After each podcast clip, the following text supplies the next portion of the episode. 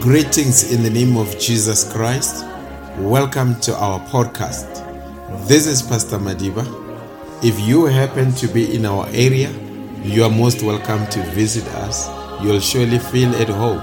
We appreciate your prayers for our ministry. We hope today's sermon will be edifying to you, your family, and your friends. Welcome. If it wasn't for the lighthouse, tell me where would this ship be? I thank God for the lighthouse.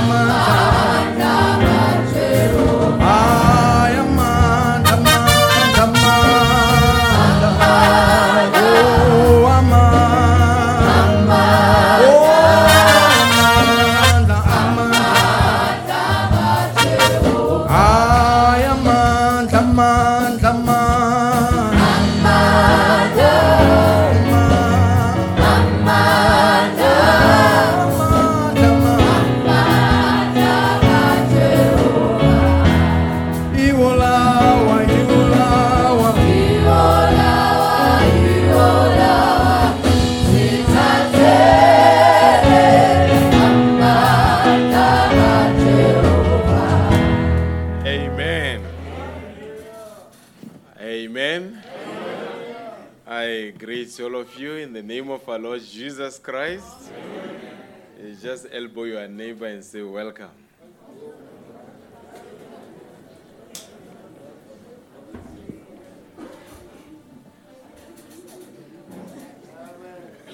Amen.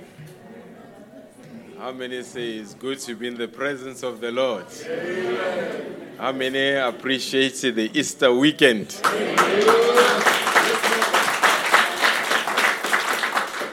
Amen. Satan was defeated. Amen. 2,000 years ago. Amen. And every sickness that was, and that is, and that shall be, was defeated on that weekend. The promise is that by his stripes we are healed. It's past tense. It's a done deal, folks. Not we are going, we are. Yes. Your healing is done. Just accept it this morning and say, I'm healed.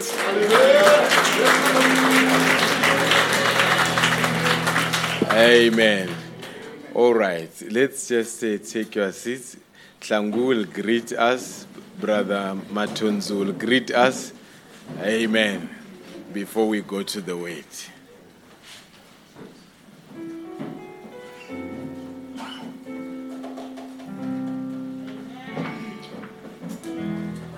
Hallelujah. Wakazimula uJesu omhlayelenga eKalvari wathi kuphelele kufeziwe baba siyabonga. Wakazimula, wakazimu, Shaile, Shailenga, Ekava, watikupelele, ufesiwe, babasiamu. Oh, wakazimula, wakazimu, Shaile. Shaile wate tikupelele ufesiwe masiyabonga osiyabonga yabonga siyabonga thando lwakho siyabonga Gazila Siabonga, Baba Siabonga. Hallelujah. Amen. We are greeting you all in the name of the Lord Jesus Christ. Amen. It's a privilege and an honor to be in the house of the Lord. Amen. I pay homage to my big brother and an elder, an astute and prolific speaker in the message. We thank God for a life such as this, and thank you for opening the doors that you might also eat from the manna you eat daily. Hallelujah. We bring greetings from the pastor Mpundis. And the plan was to come together, but due to some things happening, cars not available and everything, the pastor could not make it. Amen. But we are here. Hallelujah. Hallelujah. Amen. God bless you, and may the Almighty God bless you. Thank God you. Bless you. Amen. Amen. Amen.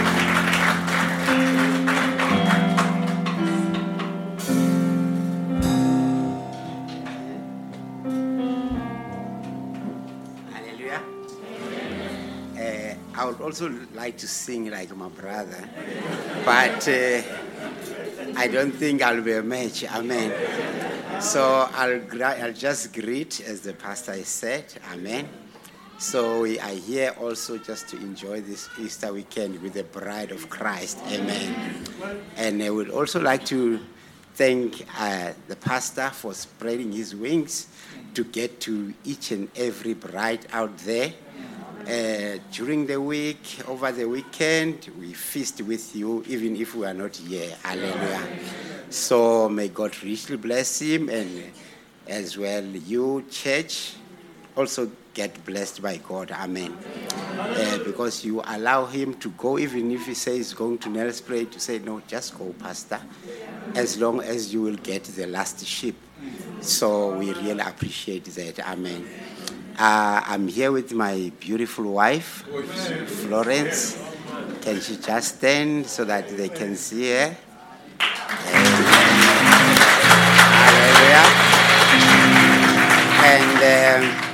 And my little daughter as well. She's no more little daughter. She's grown up now. Amen. And then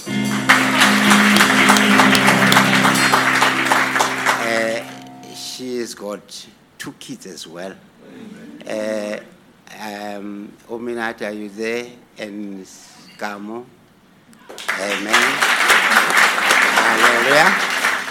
And God bless me with the boy as well. Where is the boy? Fred. Amen. And Fred has got two daughters as well. Amen. Can they just stand? Hallelujah. Amen. So God has blessed me with this family. And we also came with his friend. He's a family friend, Mtobisi. Hallelujah. Amen. Then from Kanyamazani, we've got Sister Shabalala with Putcheki, I believe. Sister, are you there? There it is. Hallelujah. May God bless you, children of God. Let us feast together with what the pastor or the brother is going to give us, the bread of life. Amen. God bless you. Amen.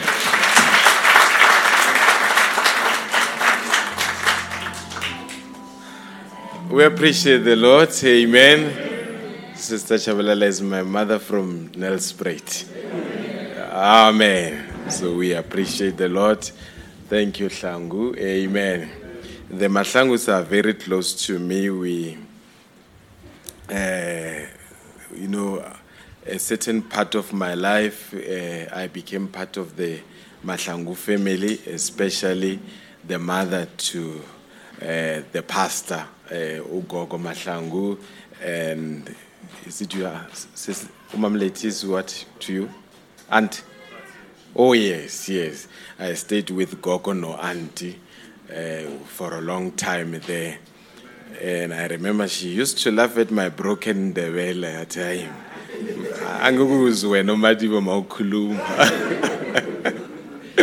Amen. Lovely old lady. And so we are very, very much close. We appreciate the Lord, Brother Matuns and the believers. Amen. Somewhat I didn't mention who's preaching today because I wanted to keep the number in church to the minimum. Because had I mentioned, even those that are waking today were going to say, we are not waking. So I just kept quiet that people must plan their things. Those who are traveling, they must travel so that we manage the number. Amen. Because the hall was not going to be enough. Amen. So I was just managing the numbers. We have Brother Blessing Mapata. Yeah.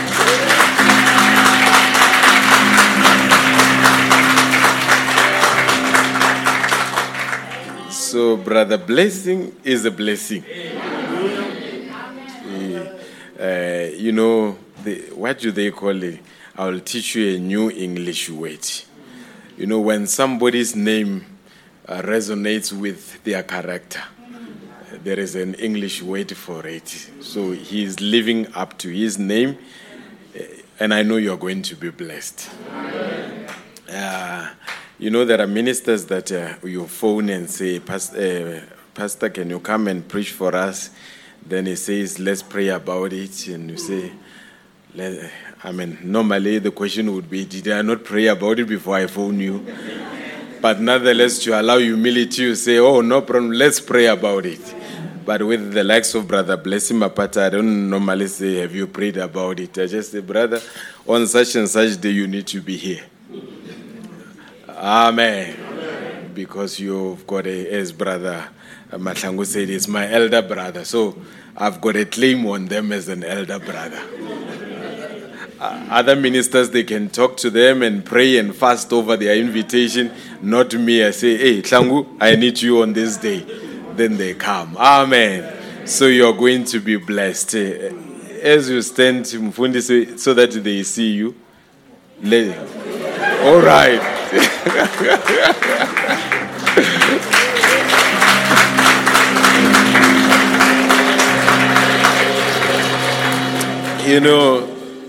These are the next layer of the generation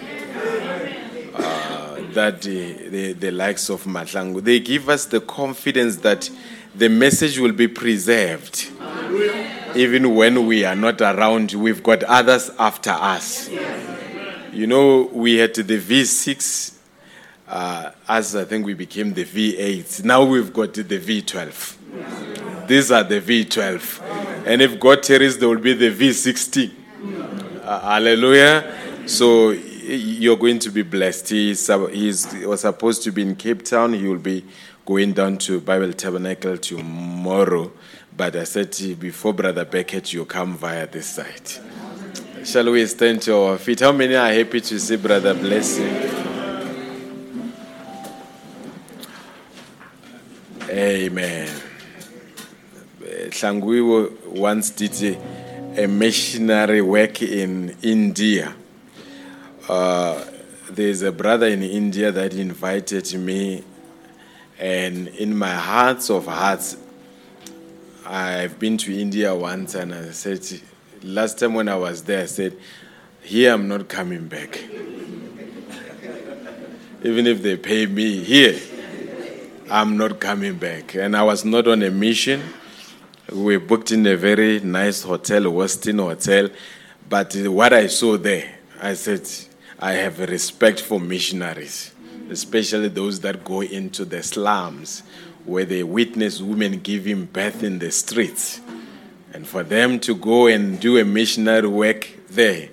But last time, Brother Biscal was with Brother Johnny Reagan in India, and they were talking how they were fighting who's going to sleep on the bed. It's rough there. So when I saw him going there, I said, hey, salute. But this cup is not for me. Amen. You know, you've got to have a heart of a missionary. Yeah. Me, I don't have the heart of a missionary. I'm a pastor. I told Pastor Kumomutsa, I said, hey, me, I'm not a missionary. You see, you booked me to a nice hotel because I'm not a missionary. But missionaries is like the likes of Brother Borrero. You just say, hey, brother, you'll sleep here on the floor. And they sleep there singing hallelujah because it's their character. When you eat, you can bring dog meat. The missionary will enjoy. Am I correct? But us, people will end up even rejecting the gospel. They say, I know. You must be made for certain roles. Don't force the things. You must be made for certain roles. Amen. So we appreciate the Lord. Shall we sing a song? Maybe heal the land, Kune. There is still balm in Gilead. We are thinking of many 40,000 people that were displaced in KZN. Over 43 lives have been lost. I spoke to Pastor Namina Idu. I spoke to Pastor Adrian Gegen from that side. They told me, Pastor, it's bad. One family, it's not a believing family, they lost 10 members where they just saw them children being swept away by floods. Sometimes when you are not too close to the fire, you don't understand the intensity of the fire. It's bad down there. So we just want to remember them in prayer. Keep on praying for them. Check on them if you've got friends in KZN. Give them words of encouragement. Amen.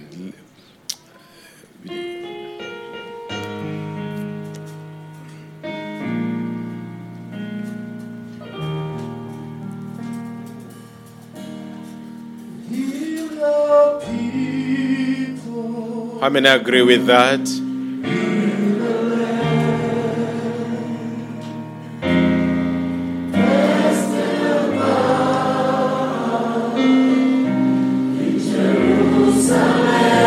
My soul is longing. My soul is longing.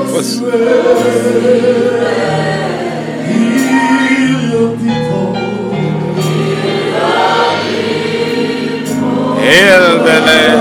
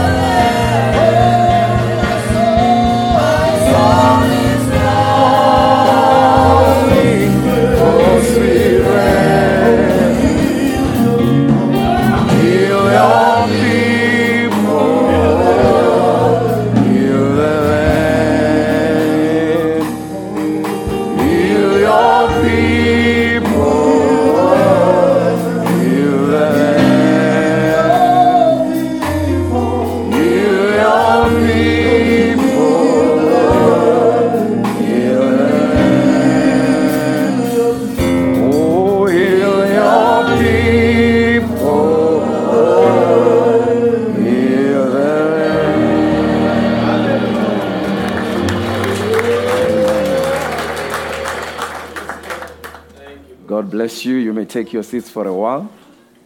Amen.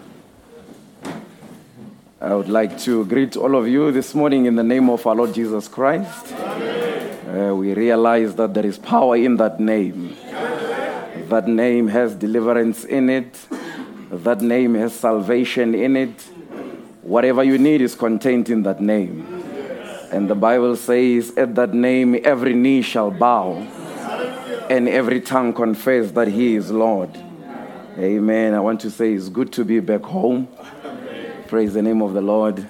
The last time I was here, I did not even have a child. Now my child is even in grade R. Praise the name of the Lord. Amen. So when I was telling my wife I was coming here, she said to me, you need to go to Witbank. Maybe our second born will be on the way. Praise the name of the Lord. Amen. So thank you, Pastor Madiba, for the invitation. My itinerary for the week is a bit tight. I've got 7 services this weekend. But when Pastor Madiba called, I couldn't say no to the elder brother. So I had to be here. So tomorrow morning at 6 o'clock, I'm flying to Cape Town for the special meetings, coming back on Wednesday. So I solicit your prayers. Amen. And I want to bring greetings from our local assembly that I'm now pastoring in Pretoria. And then thank you for lending Pastor Madiba us last year to come and be a blessing to us. You know, every time he preaches, I pick up something because I like a man that has got content, and that follows Brother Branham's message. And then I really enjoyed him. And then, Pastor, if I wouldn't be out of order, I want to invite the church on the 21st of May. We'll be having ordination services in Pretoria. Praise the name of the Lord. So we'll give the details to Mfundisi, and then you are all welcome. Good to see all of you. Brother Chetty, if I can start mentioning all your names, I'm going to finish at 1 o'clock. So, but I love you all and I salute you in the name of Jesus Christ. Thank you, Mahlango, my friend at the back, Brother Masoma. I was telling him in the week that he is always, the last time we went to Zimbabwe, we were preaching together. So I thought maybe this time I could took him in my luggage and then he helps me with the services. But God has got his own way. God bless you, Sister Madiba. We love you all with the love of the Lord. Yeah. Amen. Yeah, let's all stand on our feet. We just go straight to the ministration of the word. Amen. Praise the name of the Lord. Revelation chapter 8, verse 1, and Revelation chapter 10, verse 1 to 4. If you don't have your Bible, there is the handwriting on the wall. Praise the Lord. Revelation chapter 8, verse 1. And when he had opened the 7th seal, there was silence in heaven about the space of half an hour. Revelation 10, verse 1 to 4.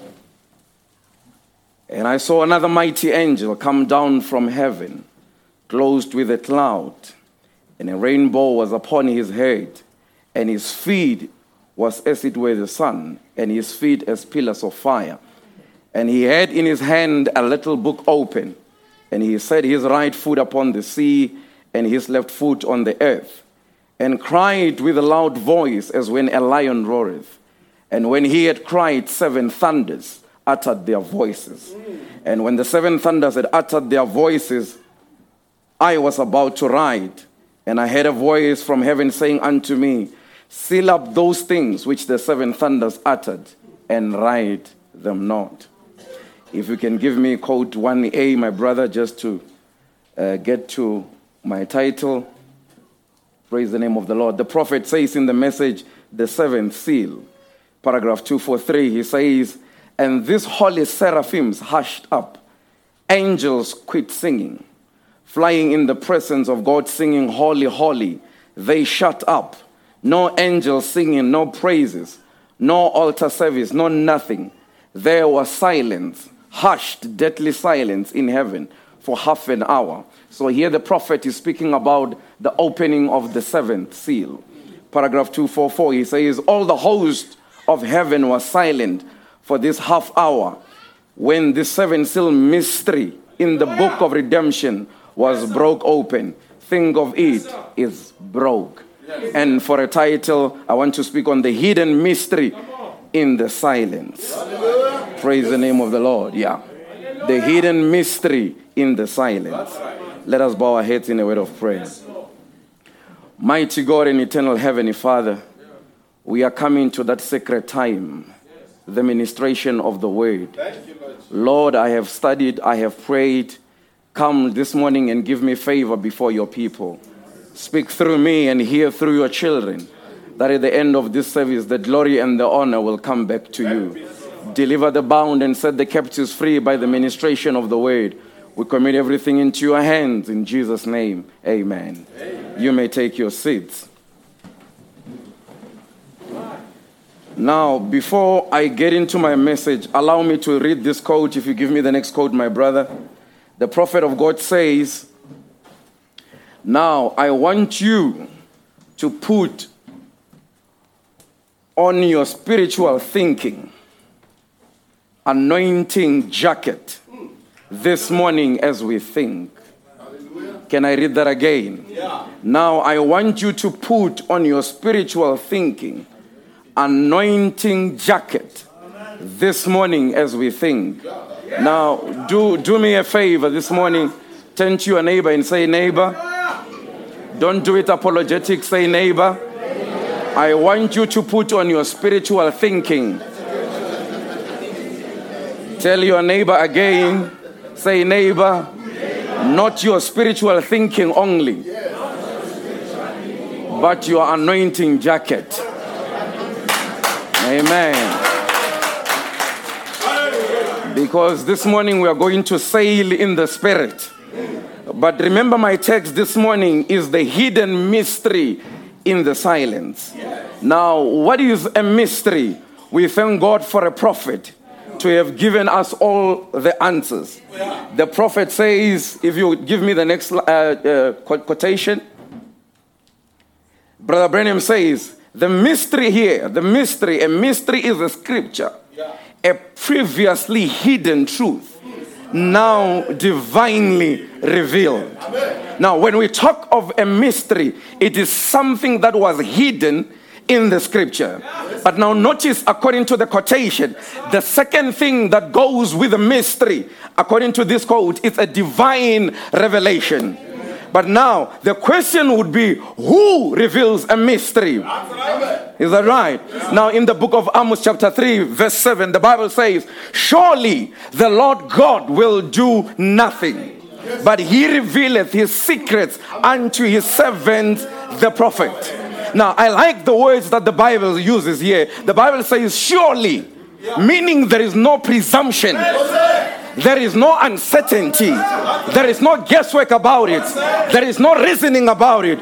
God does nothing until he reveals his secrets unto his servants, the prophet. Now, I want you to understand this morning that a pastor is a servant. A teacher is a servant. An evangelist is a servant. An apostle is a servant. But amongst these four offices, none of them has the ability to break a mystery. Is that right? Meaning, without a dispensational prophet, God is still blocked. Amen. Give me quote number 3. The prophet of God says, and the word comes only to the prophet. The word prophet means a revealer of the divine written word, the same as it does a foreteller. See, notice the seer, how the one you know is telling forth. He is divinely vindicated by foreseeing, and it comes to pass. Yeah. Now, the mystery is only revealed or interpreted by a prophet. That's right. Now, let me say this. In our denomination, we had the written word. Yeah. But with the written word, we made a lot of errors. Is that right? With the written word, we baptized in titles. Yeah. With the written word, women were preaching.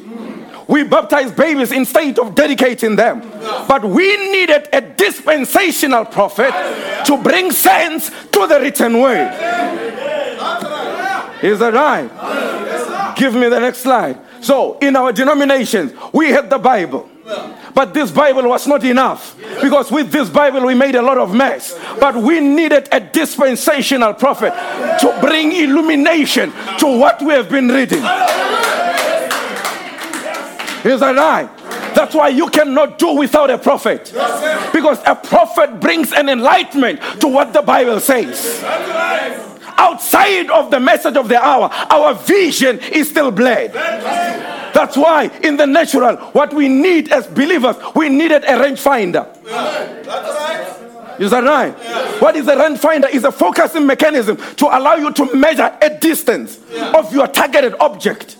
You might be a good sniper, but your gun, which is the Bible, oh glory to God. Look at this now. This man here is a good sniper. Yeah. And this gun in itself has got no problem. Yeah. The bullets are loaded. Yeah. But what this man needs, he needs a range finder to focus the target. Get back to that one of the spoken word in the Bible. Yeah. We had the gun. Yeah. This gun has got no problem. Yeah. It can shoot anytime, anywhere, under any condition. Yeah. But what we needed was a range finder. Yeah. Glory to God. We needed a range finder to bring things into focus. Yeah. Amen. Yeah. Then code number 4. The prophet says, "Hear me, thus saith the Lord." God will never deal with his church till she comes back to the homeland, the message of the hour. Come back to the original. So when you come back to the message of the hour, when you come back to the message of your day, God can begin to deal with you. Because in every dispensation, God has got his own messenger. And God, what he does, he sends a message with the messenger, but he doesn't want the message of that messenger to overlap into the next dispensation. Is that right? Yeah. My brother, if you give me a bit of a volume, I don't want to strain my voice. Praise the name of the Lord. So Noah had a message, and the message of Noah was, it's gonna rain. For 120 years, it's gonna rain. But when Moses came after Noah, Moses was a dispensational prophet. Yeah. But Moses could not preach it's gonna rain. Yeah. Because if Moses was to preach it's gonna rain, it was going to be irrelevant. Yeah. Because it was already raining. That's right.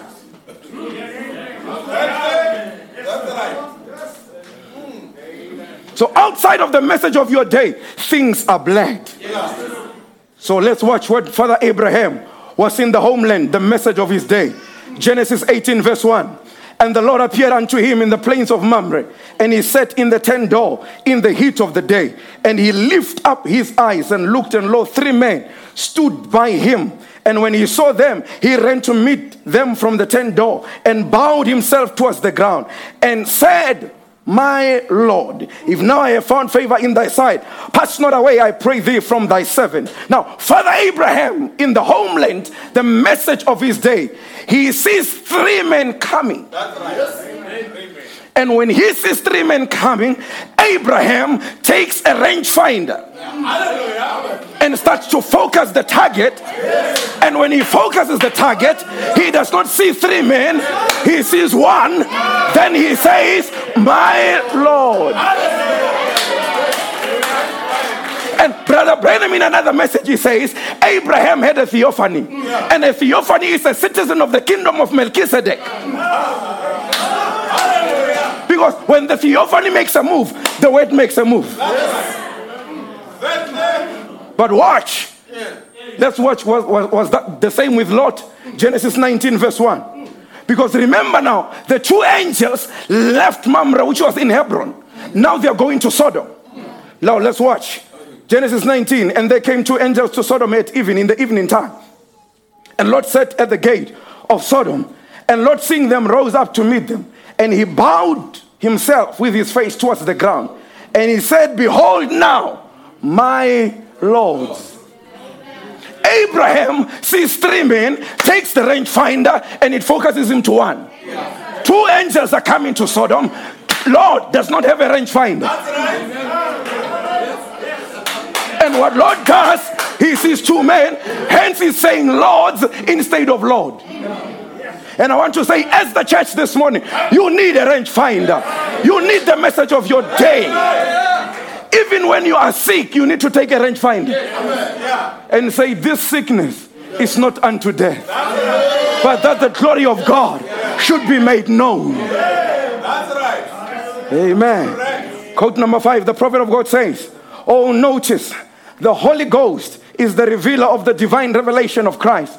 There is no school can do it. No scholar can do it. No harm. How we well educated, how godly or anything else. There is no man can do it. Yeah. The Holy Ghost alone is the revealer of the divine revelation of Christ. Amen. And has been in all ages. Remember, all ages. Who did the word of the Lord come to? The prophet alone. That's right. Is that right? The prophet had to be vindicated first, not because he said he was a prophet, because he was born a prophet and proved to be a prophet. And everything he said was exactly on the word and come to pass.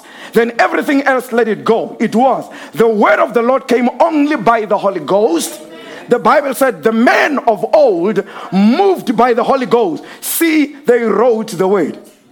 Now, if you are reading this quote with me very carefully, the prophet in the previous quotation said the revealer of the written word is the prophet. Yes. But in this quotation, he says the Holy Ghost. Right. Now, which one is right? Yeah.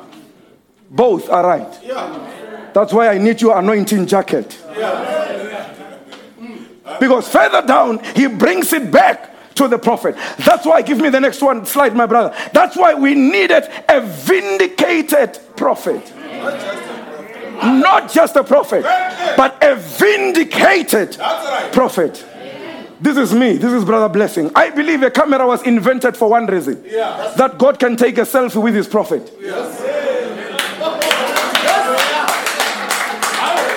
And if you look at this picture, you will see that the pillar of fire is on top of the head of Brother Branham. What happened? God was transferring his thoughts in the mind of the messenger. So when Brother Branham came here and said, good morning, friends, it was not Brother Branham. It was the pillar of fire speaking through the lips of William Branham. And let me say to you this morning, that pillar of fire is here this morning. Oh, glory, oh God. That pillar of fire is not coming. That pillar of fire is here. That's why when we gather like this, we are not alone. There is a man here that can turn on the light. Amen. The prophet of God says, I have come down to deliver them. I am declaring my name. Tell them that there will be a memorial through all generations, that I am the I am, not the I was or the I will be. I am. Now I'm going before you. I'm going to send my angel, and he's going to be in a pillar of fire, and I'm going to send him before you now as a pillar of fire, and he said he will lead you. A pillar of fire so big like a pillar. A pillar of fire shall go before you to lead you. The I am will be in that pillar of fire. Now to the Branham Tabernacle and to you who are associated. Who are the associates? The ones that are in Lighthouse Tabernacle. Did you know that the same pillar of fire is with us? Can I change that this morning?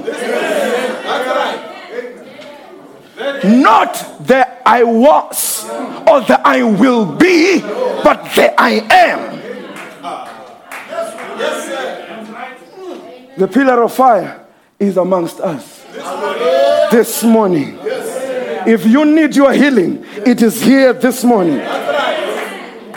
Now, I'm still laying my background. I'll preach in a minute. This pulpit is too warm. Now, quote number 7, the prophet of God says, the mysteries here. So I cut this quotation because I wanted to bring something here. The mysteries here, the mystery is a scripture, is a previously hidden truth, now divinely revealed, but which a supernatural element still remains despite the revelation. So not only a mystery is a secret that must be revealed by a prophet, but that mystery contains a supernatural element despite the revelation. Because the seals are now revealed, we preach the revealed mysteries. Can I say this without any fear or favor?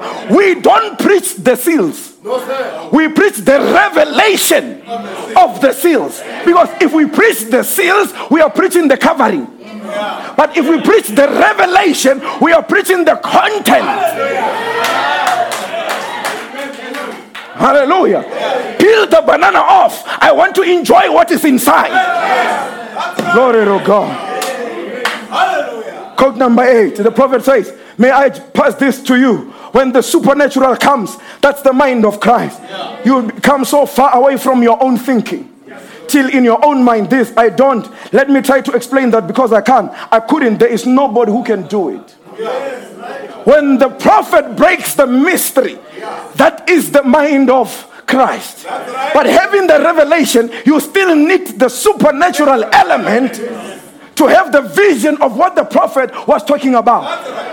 Now, notice, therefore we can say a mystery is a previously hidden truth revealed by a prophet, but still the supernatural element still remains. But that supernatural element is private.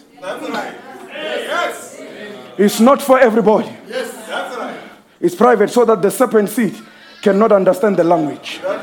That's why Paul says, my brother, in Ephesians 5:32, this is a great mystery, but I speak concerning Christ and the church. That mystery is for Christ and the church. It's not for everybody. It's for the people that are able to read between the lines. Those are for the people that can get the message in the silence. The prophet says, in the message, the angel of the covenant, when I'm away overseas, Mrs. Branham knows how I love her. Yeah. She will write me a letter. Yeah. And she will say, dear Bill, I'm sitting here tonight thinking of you, praying for you. The children has just gone to bed. We miss you. Now I'm reading what she is saying, but I'm reading in between the lines too, because I love her and she loves me. It's a love affair. And she writes it not so much on the line, but I know that's what in between the lines. Now, when you become in love with Christ, that's the way you read the Bible, is in between the lines. You get what he's talking about, the real spiritual meaning. Give me the next quotation. In the message, the unconditional covenant. You know, do you believe the Bible is written so you have to read between the lines? As I have said, you read between the lines. Not the lines is right, but there's between the line. That's why this message is not for everybody. That's why we don't push people into the message. That's why the only thing we do, Brother Marcus, we give a person a DNA test. And what is a DNA test? It is the message of the hour. If you fail to accept the DNA test, you will vomit it out. Yes, that's right. This message is for the predestinated that are able to read between the lines. Hallelujah. If now I write my wife a letter and I say, pick up that thing there and put it there and give it to that brother, and you come across that letter, even though you can read English, but to you it's Greek and Hebrew. Yes. But when my wife gets that letter, she is able to read between the lines. Yes. That's why this Bible was a sealed book throughout the ages. Yes. But when the message of the hour came our way, we are able to read between the lines. Yes. Jesus also spoke in parables to hide the mystery in the parable. That's why the Bible is a love letter to the bride. It's only the wife that can understand because of the relationship, because of the union. That's why the bride has got the picture, and by the power invested in the marriage covenant, she will be able to put the jigsaw puzzle together. But to the denomination, the book is shut. The jigsaw puzzle is upside down. You'll find a cow picking grass on top of a tree. That's right. That's why the prophet of God could say, only the predestinated are considered in redemption. And there is a vast difference between redemption and salvation. Now let me give you an example. If you live here, let's say you have left home, you're going to the mall, and on your way out of your house, then you'll drop 100 rand bill, and you go to the shop. When you get there, you realize that your 100 rand is not there. Then you go back and trace your footsteps, and you go home, just maybe at the door, then you find the 100 rand. You are not saving it, you are redeeming it. Because to begin with, it was yours.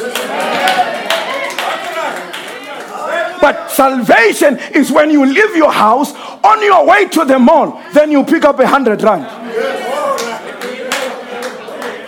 That's why we are not just saved, we are fully redeemed. And because you are fully redeemed, we can say before the doctor's cut, let the tumor be gone.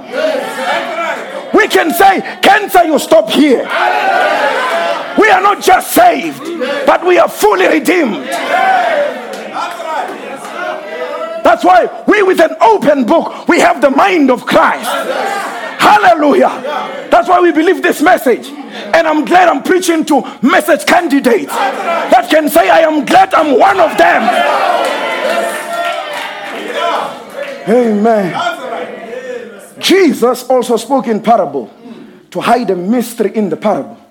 That's why the greatest pay package to a believer is revelation. And revelation is sovereign grace to you. Now let's watch a few examples. John chapter 2 verse 19. Jesus answered and said unto them, destroy this temple, and in 3 days I will raise it up. Then said the Jews, verse 20, 46 years was this temple in building, and wilt thou raise it up in 3 days? They missed the whole concept of what he was saying. They thought he was speaking about a literal temple that took them 46 years to build it. But verse 21, but he spake of the temple of his body. Notice, the Jews failed to have the ability to read between the lines. They failed to realize that he was not talking about a man-made building, but he was talking about the body of himself. Matthew 28:19. Go ye therefore and teach all nations, baptizing them in the name of the Father and of the Son and of the Holy Ghost. If you isolate this and take it carnally, this coat of Jesus, you're going to do a lot great damage with baptism. Now, they are waiting in the upper room. And while they're waiting in the upper room, they ask Peter, what shall we do? Acts chapter 2, Peter must say exactly what Jesus said. That's right. Peter must not, he must say word to word. Word to word. What Jesus has said. Then Peter said unto them, repent and be baptized, every one of you, in the name Peter. Peter, wait. You must say exactly what Jesus, we believe what Jesus said. That's why I need your anointing jacket and your anointing thinking. In the name of Jesus Christ, Peter, no, that is not what Jesus said. But Peter was bringing illumination to what Jesus has said. That's why you need the Holy Ghost, the range finder of your day, to bring illumination back to what you do. Do you know we have got 3 types of vision? We have got 20/20 vision, we've got myopic and hyperopic. So 20/20 vision, you can see from a distance. Myopic are people that can see closer, and then hyperopic are the people that can at least, they can see far, but they cannot bring objects closer to them. That's why you see even the old people, when they read their Bible, they are suffering from a certain condition. So the Bible is here, but they are putting it there. Now, take these 3 people into one room. One with 20/20 vision, hyperopic condition, and myopic condition in the same room, and you switch the light off. All these 3 people are blind. Because light is an essential key to vision. That's why Brother Branham was the eye to the age. Yeah. But that was not enough. Yeah. We needed the light. Oh, glory to God. To bring illumination, to bring an essential key to what we can see. So if you're in a denomination, they will say, Peter is contradicting Jesus. But we know that the Father is the Son, and the Son is the Holy Ghost, and the Holy Ghost is the Son, and the Son is the Father. Oh, glory to God. I like what you said, Mufundis, many years ago, that if you sign a check in the name of the Father, Son, and Holy Ghost, it will bounce. So on the day of Pentecost, Peter was saying exactly what Jesus was saying. But you needed a rangefinder camera to read between the lines.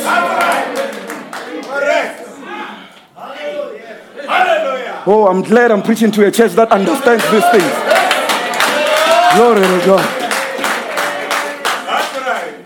to God. Now, David gets into the channel of the Spirit. Psalms 22, verse 15. My strength is dried up like a potsherd. My tongue cleaveth to my jaw. And thou hast brought me into the dust of death. For dogs have compassed me. The assembly of the wicked have enclosed me. They pierced my hands and my feet. I may tell all my bones. They look and stare upon me. They part my garments among them. They cast lots upon my vesture. You can imagine those that heard this, waiting for David's hands to be pierced in their time. Notice David was prophesying because David's hands were never pierced. The prophecy was never fulfilled in his life. So now let me ask you a question. Who was talking? It was Christ in David. Even though he uses the first person, but it was not him. Let's hear what the prophet says. Now we are not Christ. We are just his servants. Speaking lifestyle, our speaking on the prophets, that how they got so anointed with the Holy Spirit that they even spoke as if it was themselves. Like David cried, my God, why hast thou forsaken me? Wasn't David, he wasn't forsaken.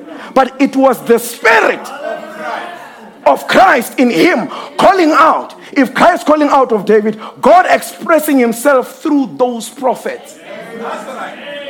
Let's read another quote. Look at David in the 23rd chapter. He cried, my God, why hast thou forsaken me? As if he was. If David was the man, all they passed me by shot that their lip at me. He was so anointed with God. He was so perfectly surrendered to God, and the anointing was on him in such a way that when he cried, my Spirit of God, if somebody had been standing there, say, why look, he thinks somebody is shooting their lip out at him. Why has God forsaken him? It wasn't David. It was the Spirit crying through David. My God, why hast thou forsaken me? My bones all stare at me. They have pierced my hands. Well, somebody said, listen to that hypocrite up there. Whose hands is pierced? Whose feet is pierced? That's intellectual. But paragraph 41, he says, but one who had discernment of spirit knew that that was the Spirit of God in him crying out. So it was not David speaking in Psalm 22, but it was Christ in David speaking. So if you are not able to read between the lines, you are going to say the Bible is contradicting itself because the Bible is shut to you. Listen to this quotation. Here on this quotation, I need your anointing jacket. There will come forth a prophet. Now, this is in 1962. There will come a prophet one of these days, preaching the original word of God. You talk about me telling you about having bobbed hair or something. Wait until you got a hold of him. Wait till you listen to him. You think I'm rough on organization? Wait till he come in existence. He will restore all the years that the palmer when eaten. It will be a message go forth. Amen. But reading this and listening to this, what Brother Branham is saying here, you will think he's talking about somebody coming to take over after him. With a carnal intellectual conception, you will think he's speaking about an eighth messenger. But let me declare to you quickly that the eighth messenger is Christ. Christ himself. The eighth messenger is Melchizedek himself. The Ancient of Days himself. The mighty angel who came in Revelation 10 on the 28th of February 1963. So if you read this without reading between the lines and you have got an eighth messenger syndrome, you will say he is talking about me. Brother, you are not reading the prophet right. He was talking about me. You have failed to get the message between the lines.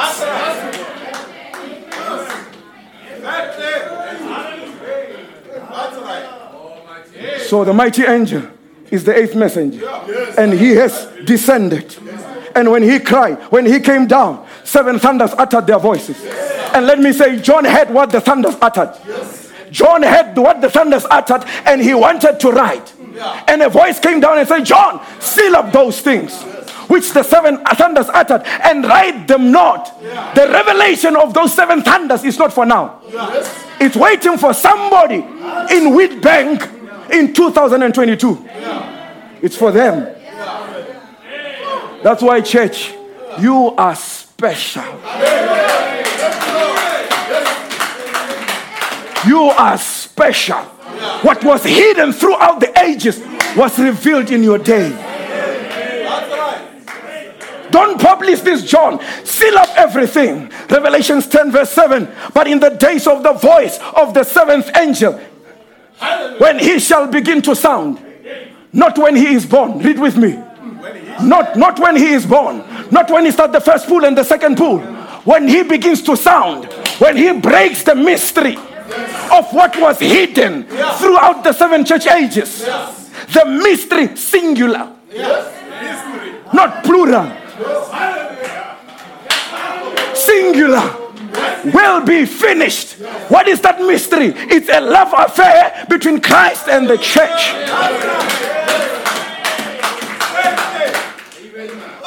Deuteronomy 29 verse 29, the secret things belong unto the Lord our God, but those things which are revealed belong unto us and unto our children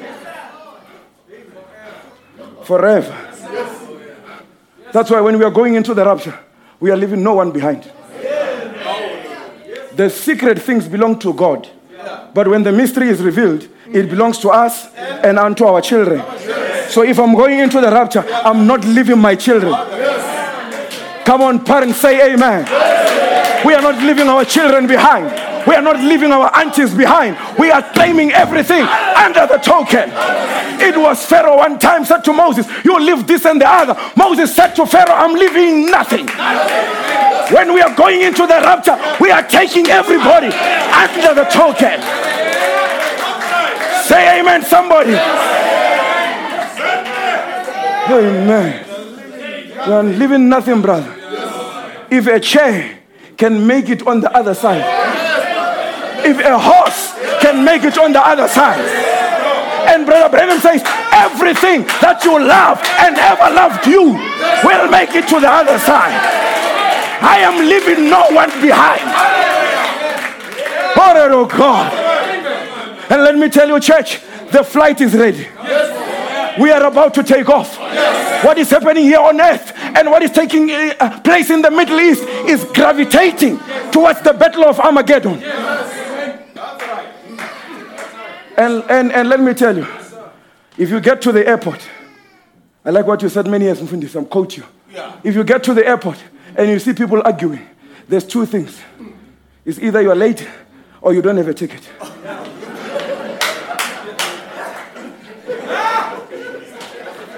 That's why, as the church, we don't have time for arguments.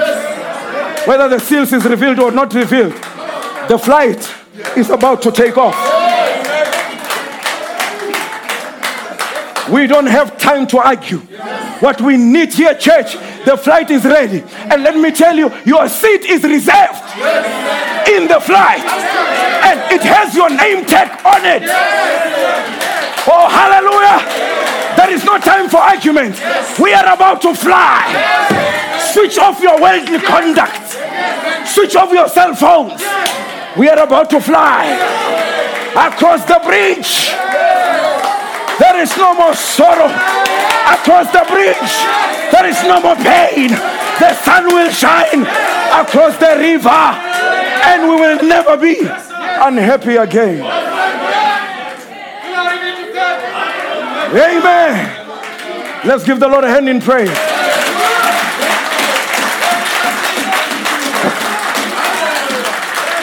Hallelujah. Now, let's go back to Genesis 18. Father Abraham, when he was in the plains of Mamre, Brother Branham, you know I like Brother Branham because he was preaching in vision. He says around 11 o'clock.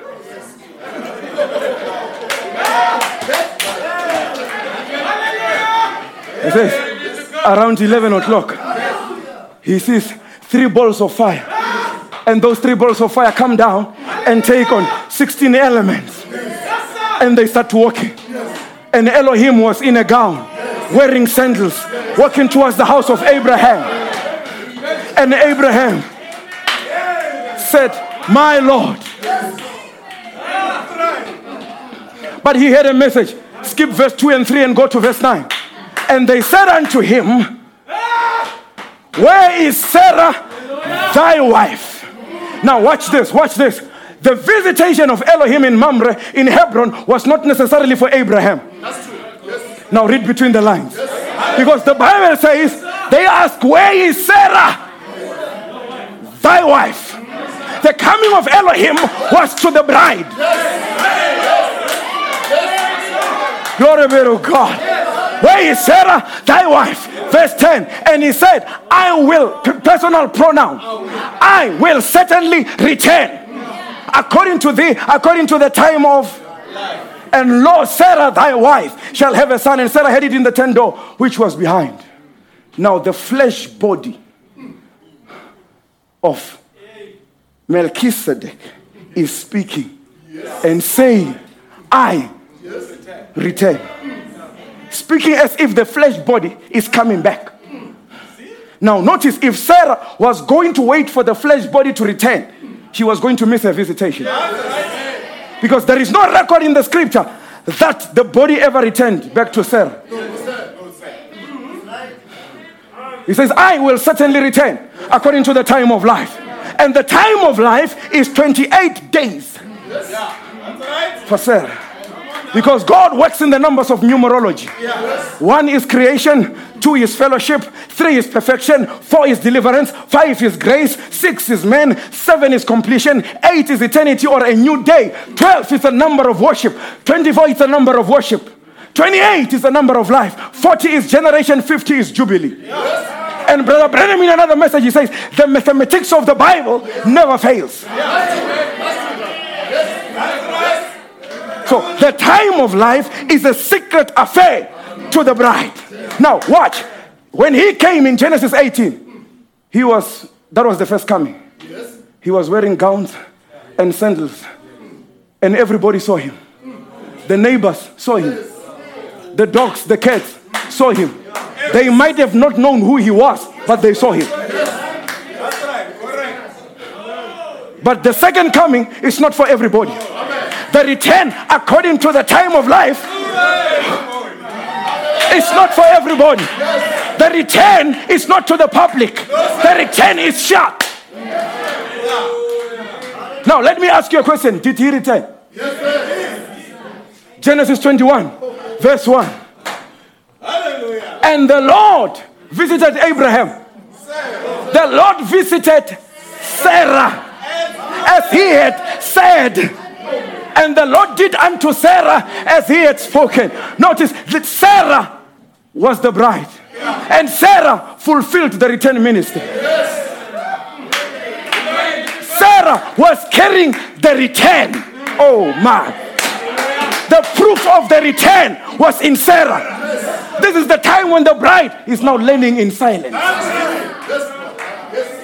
So the denomination is shut. The dogs, the cats, the neighbors missed the second visitation, because the first was a public, but the second visitation was a secret. Yes. Now, if you are saying, but did he return? Yes, he returned. Because Sarah was now pregnant. Yes. Sarah was carrying the return. Yes. And Sarah, because he was carrying the return, Sarah was not eating anything. Yes. The diet of Sarah changed. Yes. Sarah was not feeding in the dustbins of T.D. Jakes. Yes. Sarah was not feeding in the dustbins of Kenneth Copeland. Yes. Sarah was not feeding in the dustbins of Benny Hinn. Yes. Because she was carrying the return. A pregnant woman, the diet changes. Somebody say amen. Let me tell you, Sarah was not wearing tight clothes now because she was protecting. She was protecting the return. Sarah was wearing looser clothes.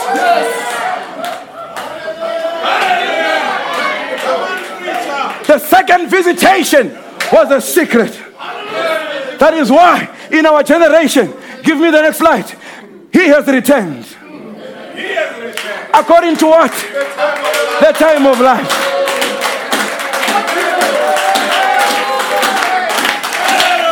He has returned according to the time of life. That is why it was not even a coincidence that this cloud was published in Life magazine. Because the time of life, it was according to the... It was not even a coincidence that this cloud hanged over Sunset Mountain for 28 minutes.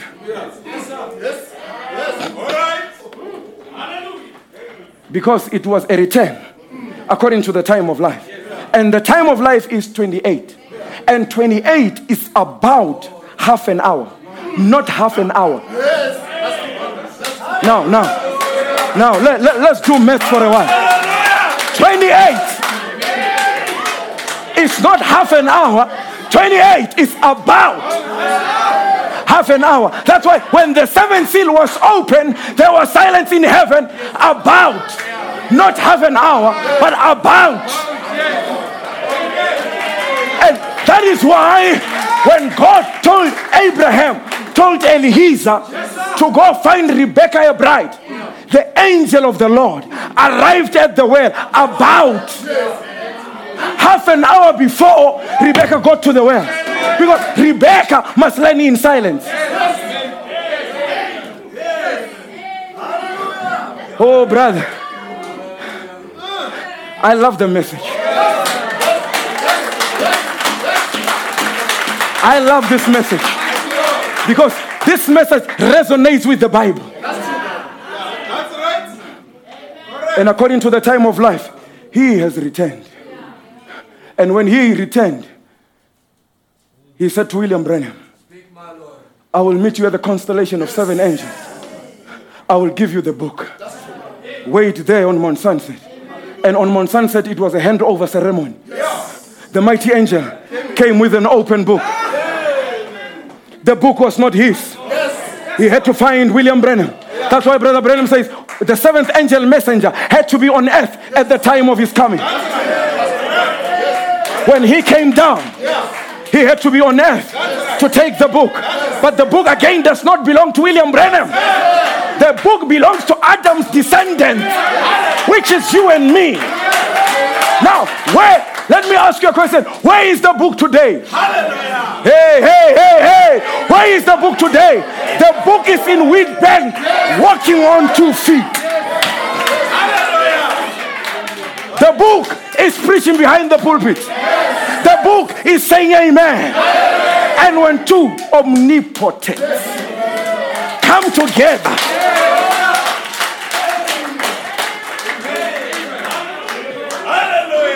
He has descended. Headship has returned. And let me tell you, throughout the seven church ages, he couldn't take headship. Why? Because the church was defiled with three spirits. Give me the next one. The church was defiled with three spirits. What were those three spirits?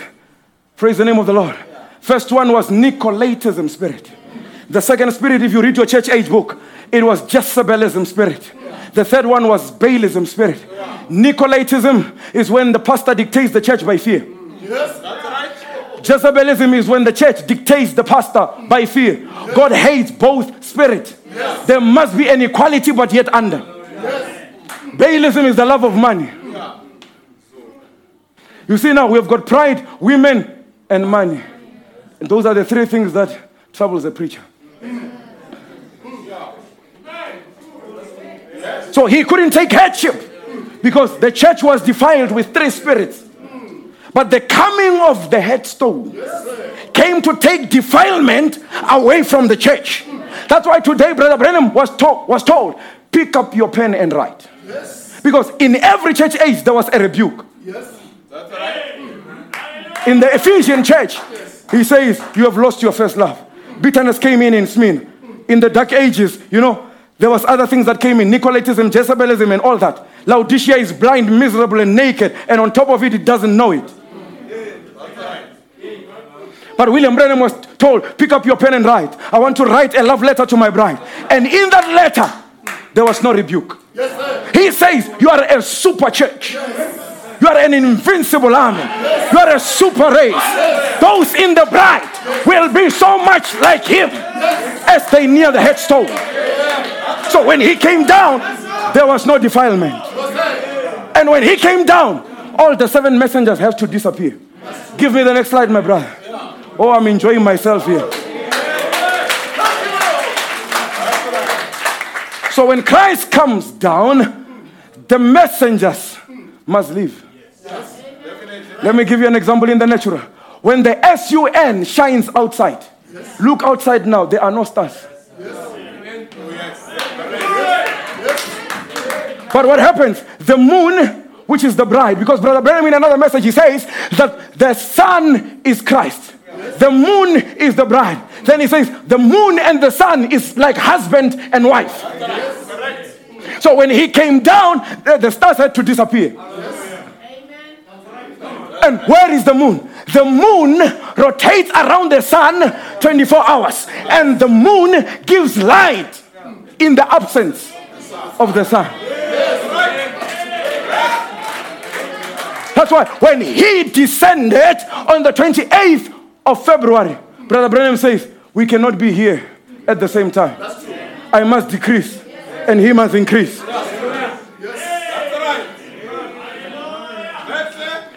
Headship is here. Now, let's look in one or two examples again. John chapter 14, verse 16. And I pray the Father, and he shall give you another comforter, that he may abide with you forever. Even the Spirit of truth, whom the world cannot receive, because it seeth him not, neither knoweth him, but ye know him, for he dwelleth with you, and shall be in you. Listen to verse 18. I, personal pronoun, will not leave you comfortless. I will come to you. The flesh body is speaking. Personal pronoun, I will come to you. And the disciples are waiting in the upper room. If you isolate this scripture and you would be waiting for the flesh body, you would have missed his visitation. Jesus was not coming in that body. They were looking for the physical return. They would have missed it all. But what happened? While they were waiting in the upper room, the return came in another form. Brother Branham says, the Logos divided itself amongst the 120 believers. I like this. Brother Branham says, before the day of Pentecost, Peter and them were afraid of the Herodians. Before the Holy Ghost came, they were scared of them Pharisees. But once they got the Holy Ghost, Peter said, where are those Pharisees? Where are those Herodians that were troubling us for so long? Let me tell you, once you've got the Holy Ghost, you are scared of nothing. Oh, glory to God. Brother Branham says, if you are scared, you have got a curse on you.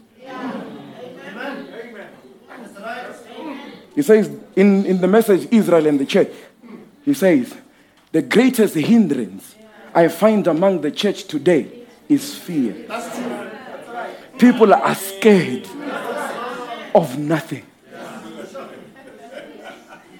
That's right. Brother, this is the season to challenge any demon. Yes. My amens are quietening down. Pastor, during COVID, I was called one time out of my house at 10 o'clock. One brother who's a deacon in our church, the aunt was very sick, and I did not know. So I was on my study table, jumped out, got into the car, went into the house. It was not far from me. Then I went there, got into the house. This woman was screaming, I'm dying. And you could see by the look that anything can happen at any time. Then I said to the woman, what is the problem? She said, I think I've got COVID. And I went into that room without a mask. Yes, sir. Amen. Yeah. Careful for nothing. Yes. Amen. I went there and I said, Mama, look at me in the eyes. Yeah. She looked at me. Mm. I said, I'm going to lay hands on you. Mm. That COVID must bow down to the name of Jesus Christ. Yes. Yes. I laid hands on that woman. She was still moaning and crying. I said to the brother, I'm going home. I went home. You know, the devil is shrewd. Yes. And when I got home, the devil says, what if you have got COVID? Then I said, I don't have COVID. Yes. Because many a time we are the ones that invite demons to ourselves. You have been coughing since you were born. Why are you coughing now and say it's a COVID? Who told you?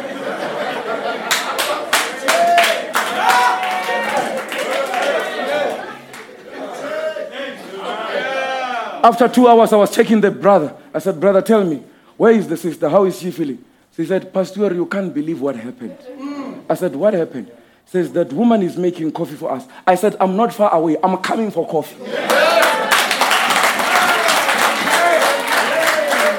That's why the Bible says, fear not, little flock. It is your Father's good pleasure to give you the kingdom. Yes. Don't be afraid. Yes, don't be afraid. Yes, even when you go to an interview, don't be afraid. Yes. Tell the panel, I see your lips are dry. Can I give you water? Why? You are a son of God. You are a daughter of God. The Holy Ghost came in the upper room. I will give you another comforter. I will come to you. Did he return? He did return. In what form? In the form of the Holy Ghost. Even us, when we come into the message of the Our Brother Church, we are called in mystery form. To the world, it's a noise. But to us, it's a voice. Listen to what Brother Branham says in the second seal.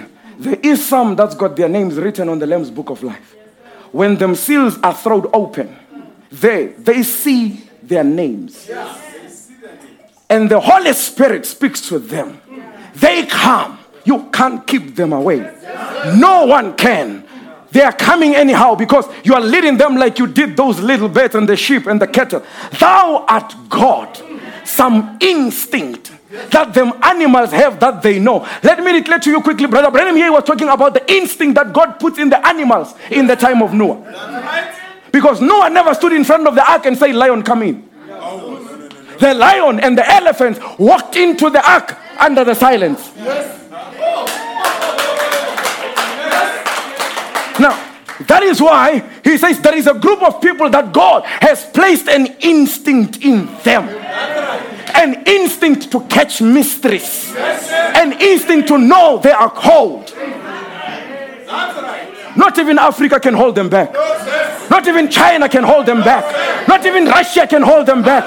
Not even ancestral spirits can hold them back. I am glad I can say I am one of them. Called into the message of the hour. Let me tell you this. What matters, church, is that God counts you in. Church folks can count you out. But what matters is God counts you in. What is this? This is the calling of the bride in silence.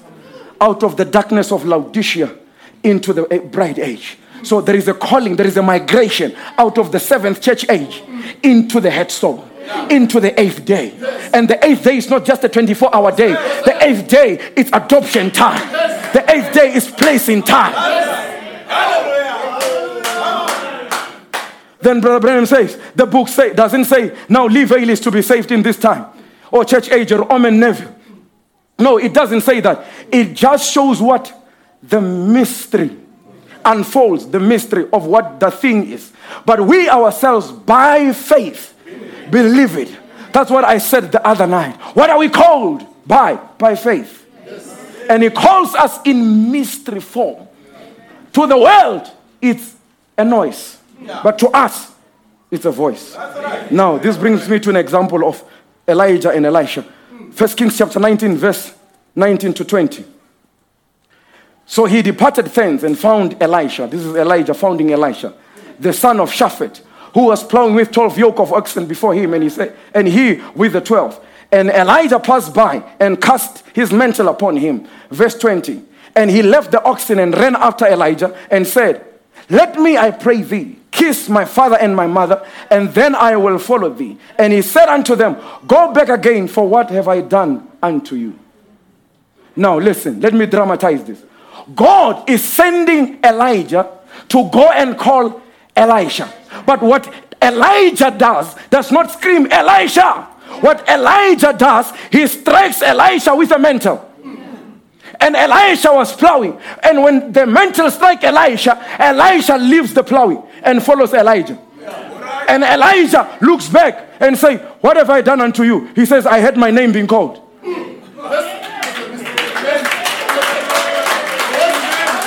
And he says to him, "How did you hear your name being called?" He says, "When the mantle struck me, I had my name being called. Then I followed Elijah." Let me tell you, I did not follow Elijah because of healing campaigns. I followed Elijah because a mantle, the word, struck me. Because in the beginning was the word. In the beginning was not the miracles. Was the word.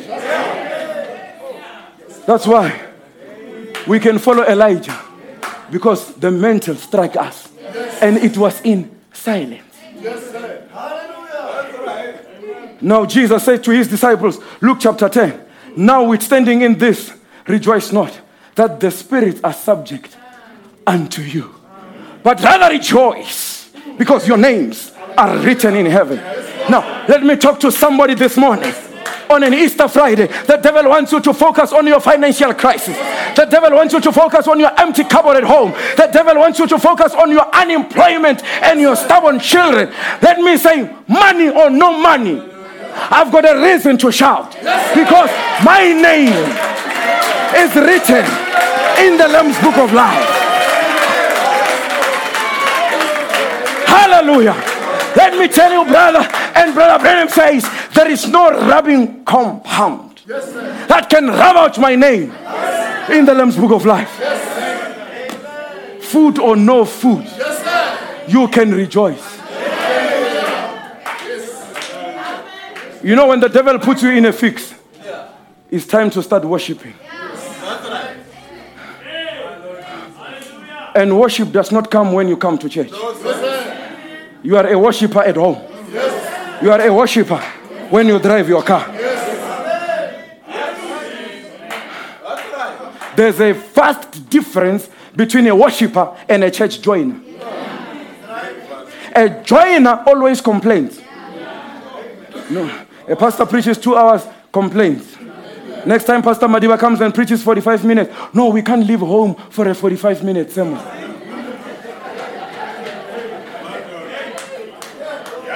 "No, this song leader is only singing vernacular only. Next time, they sing English songs." "No, they are only singing English songs." Church joiner, but not a worshiper. Whether they sing vernacular or not, it does not bother a worshiper. I am a worshiper. I'm not a church joiner. Whether I've got money or no money, that doesn't matter. Why am I a worshiper? Because my name is written in the Lamb's Book of Life. And worship confuses the devil. That is why I tell the church back home, I don't want to preach to people that don't say amen. We are not here to preach to the Queen of England. The Queen of England just knows the heads to the preacher. We are not preaching to the Queen of England. We want people that can say amen. Amen. Do you know that your healing is an amen away from you? Oh, glory to God. Your deliverance is an amen away from you. Your children to come back, they are amen away from you. Amen. That's why I am careful when I sit in church. I don't see two brothers that never say amen. That spirit is contagious. It can come to you very quickly.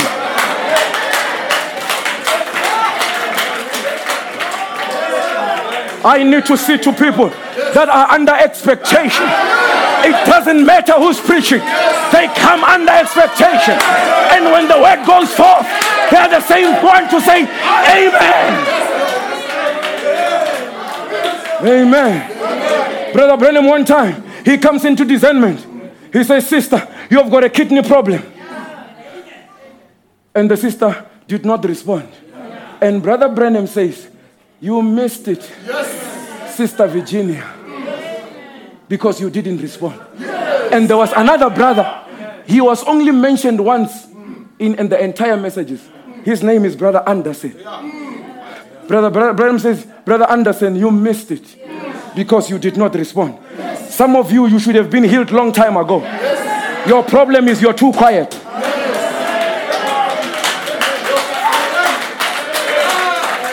Let me take you into the scripture.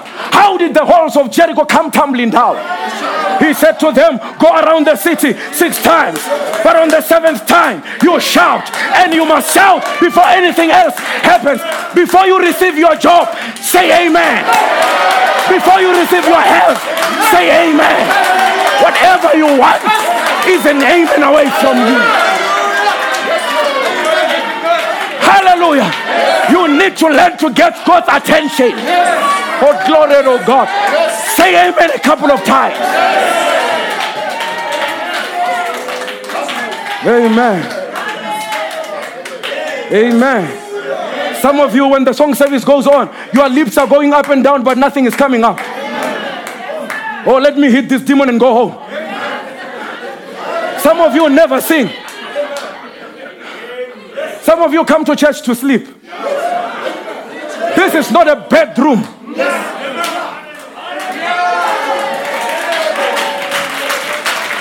This is a house of worship. This is where we are free. This is a place where we can clap our hands. This is a place where we can jump up. This is the house of the Lord. Honor of God. When the ark was restored, what did David do? David danced. And Brother Branham dramatizes this way. He says, "This sister David got so embarrassed and said, 'Honey, how can you embarrass me like this in front of the people?'" Brother Branham says David looked to his wife and said, "You must get used to it." Yes.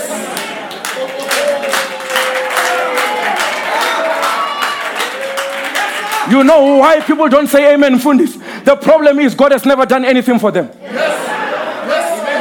Because if God has done something for you, you have a reason to shout. If God has came your way, you have something to rejoice about. Hallelujah. When the children of Israel, oh, I feel a wave of the Spirit of God. When the children of Israel crossed the Red Sea and they saw the soldiers of Pharaoh drowning in the Red Sea, Miriam never said, We made it. Miriam took the tambourine. She had a reason to shout. If God has healed you this morning, you cannot keep quiet. You cannot keep your composure.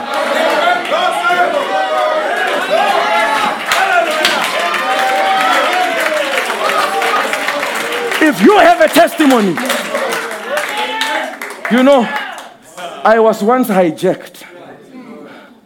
I don't know why I'm going this way, but I was once hijacked and kidnapped for 4 hours. That is not a good thing. Yes. Amen. But the good thing about my hijack was that I was playing a prophet in the car. Yes, Lord. And for that particular day, I took a longer tape. So when these guys got me at the gate, because my gate did not have a remote, Brother Marcus knows it. It did not have a remote. So when I parked next to the gate to open, these guys were just there, 4 of them having guns. They took me into the car. Yeah. They were left with me. They went and stole other cars with my BMW. Now, after they did what they did, to cut the long story short, now they told me, they have taken the tracker out of the car. They have taken all my money in the bank accounts. Now they are telling me, we are going to kill you. Brother, I started to see death in front of me because some other guy tried to run away when they were taking the car and they shot. So when I was in the car, then the prophet, oh, I love my prophet. Then my prophet gets into discernment. And then he started to say, sister, you are so and so. Sister, you are so and so. And when it came towards the end of the tape, and these guys, they are not stopping the tape. They are not stopping the tape. The biggest mistake they have ever done.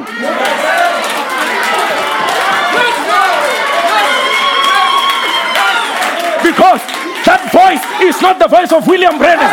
That voice is the voice of God. They did not stop the voice of God. We have not believed in a white man, but believed in the voice of a prophet. And the prophet says, I don't care what situation you are under.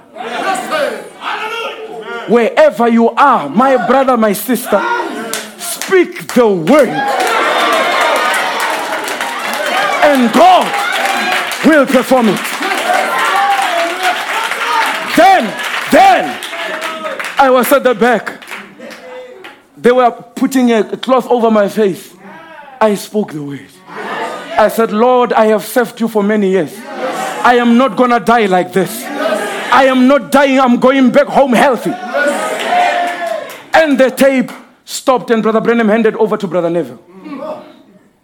And now these guys, they are going to where they're supposed to kill me. And when they got there, there's another lady who was at the dumping site with a Mercedes Benz.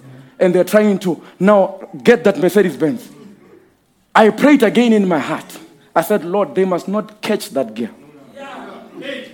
For some particular reason, that girl, I don't know what speed she was driving, but we couldn't catch her. And these guys, when they were supposed to dump me in an area, they dumped me. After dumping me, then one guy says, let's shoot him in the bush. And they opened my boot, mfundis. There was some spoken words in there. And then some church materials there. Some pamphlets that I was putting around when I was starting a church there. When they opened the boot, the boss said, you are going to kill a wrong person.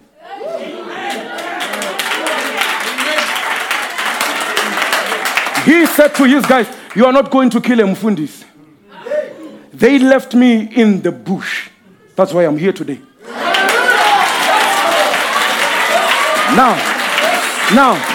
Now tell me that when I come to church, I must keep my composure. I must sit like nothing has ever happened.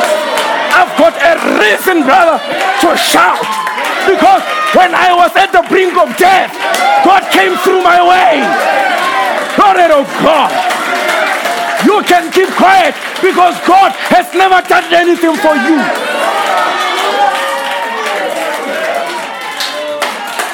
Hallelujah.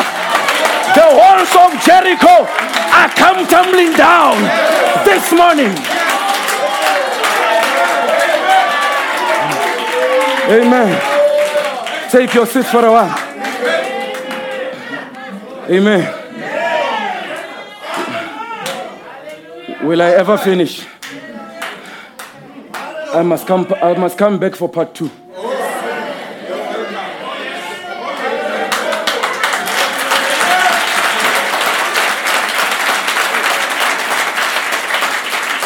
The prophet says, now my subject this morning I trust that God will reveal this each time. If you take the tapes and listen, I hope that you trust that you have had a spiritual understanding of what God has been trying to get over to the church without saying it right out. It's a thing sometimes. We have to say things in such a way that it might thin down. It might bring some out, some to leave and some to ponder over. That's done purposefully. It must be done that way. Let me declare to you quickly, it is written between the lines. Yes. But praise God in the highest, there is a bride this morning that is able to read between the lines. Yes. That's why people must leave the message. Yes. It is done that way, purposefully. Yes. The word of God, Brother Isaac, is laid in such a way that it has got some rock of offenses. Yes. It has got some stumbling stones. Yes. They are cast in the pathway of the word, that others can stumble upon it and others can ponder. Yes. One day Jesus was preaching and then he suddenly took a turn. And you see what he said, Brother Marcus? He said, unless you eat my flesh and drink my blood, you have got no part in me. And right there, 70 people stumbled and they left the message. And he turned to Peter and said, Peter, yes, why don't you go? And Peter said, to whom shall we go? Hallelujah. Let me tell you, brother, we are not leaving the message. Because we are the message. You can take the spoken word and the Bible away, but you have not taken the message away. Let me tell you, inside of you are codes you know. Inside of you, there are codes you don't know. Inside of you are codes you will never know. You are the message.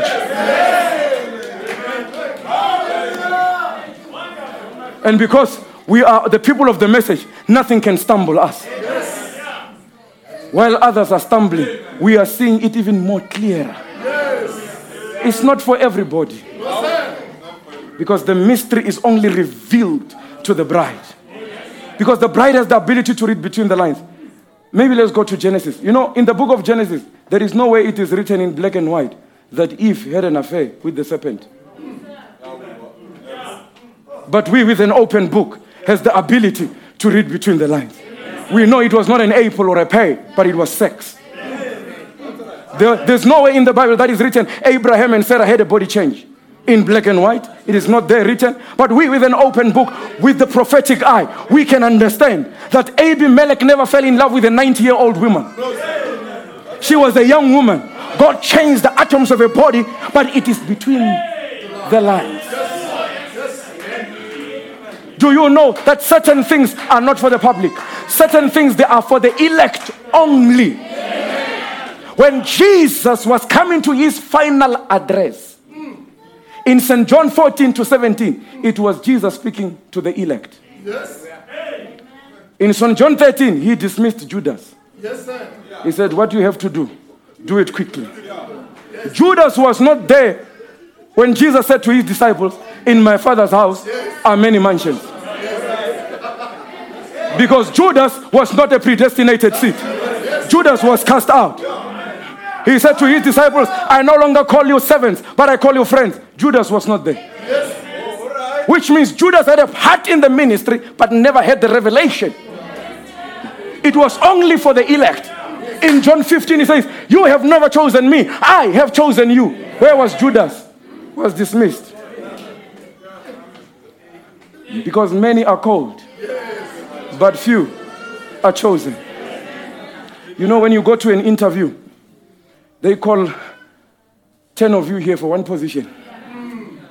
And then they get you straight into the reception. And you are busy talking. And here comes a lady who asks you, gentlemen, water or tea? Biscuits or whatever. And then some of you, because you are nervous, you say it water. And then others are saying coffee. But let me tell you, 9 of the people that are seated there, they are drinking coffee and drinking that water of that company for the last time. Because many are called, but few are chosen. And Brother Branham, when he came to his final address, it was not a public show. Yes. It was secret. Yes. Because he said to, when he preaches this message, the choosing of a bride. Yeah. After he preached that message, I love that message. Towards the end, people were leaving the auditorium in Los Angeles. Yes. And when he gets to the car, he asked Billy Paul, he says, what did I say? That the people are just leaving the auditorium like that. Yeah. You know why? Because Brother Branham was coming to his final address. Yes. Some Judases must be dismissed. Yes. Yes. And when he comes to marriage and divorce, he says this is not for everybody. Yeah. This is for the people that believe my message. Amen. And Brother Branham says this in Shreveport, in God's only provided place of worship. He says, now all these things are there. Sometimes I would like to come to Shreveport, where we just have about 2 or 3 weeks just to take 30 minutes night and just on a teaching. See, just stay right in the way. These secret passages. See where we could find out just how to get in. The message of the hour lies in the secret passages. And in the secret passages, that's where we find secret communication. And it takes only the bride to understand the mystery between the lines. That's why you must get in the silence of the seventh seal and become a mystery to the devil. Amen. Yes. Yes. Now, let me come to where I can close. Give me the next slide. The first seal, in summary, speaks about deception. The second seal speaks about war and killings. The third seal speaks about famine. The fourth seal speaks about death. The fifth seal speaks about souls that are under the altar. The sixth seal speaks about the tribulation period. The seventh seal speaks about the coming of the Lord. The bride's interest is not in the first 6 seals, because those 6 seals are not part of the bride.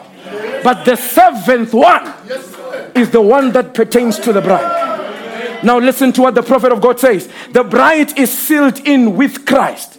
The last member has been redeemed. The 6th seal has been produced. The 7th seal brings him back to earth. Brother Branham says, the 7th seal is the bride seal. Stay with me. Where Christ whispers his secrets to the bride. Now, throughout the 7 church ages, God was building his own church.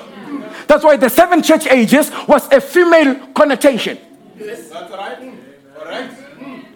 And the coming of the headstone was a male connotation. And the two pieces have dovetailed. That's right. That's why I like this example. I gave it sometime when I preached here again. Before water was water, it contains of 2 elements, which is hydrogen and oxygen. Is that right? So hydrogen comes from the first group in the periodic table, and oxygen comes from the halogen group in the 7th group. Now hydrogen and oxygen blends together. When they blend together, they lose their prior identity. And you don't know which is which. Now, if you are clever this morning, show me which one is hydrogen and which one is oxygen. You can't, you see, because the two has dovetailed.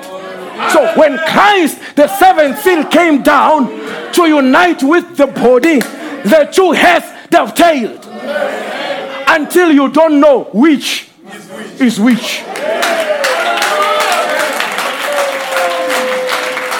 Because one part of me is human. Yes. And another part of me is deity. That's right. Yes. I go to work like any other person. Yes. But when you are sick, I switch. Yes. I say, in the name of Jesus Christ, yes, receive your healing. Yes. Yes. Yes. The next quote, the prophet says, this book is already open. That's right. Just waiting for the 7th seal to be identified of the coming of Christ. So in the previous quote, he says the 7th seal brings him back to earth. Which earth? The earth of 16 elements. Because the 7th seal is something very simple. Because sometimes as preachers we can complicate things. Let me make it easy. The 7th seal is Christ in you, the hope of glory. Period.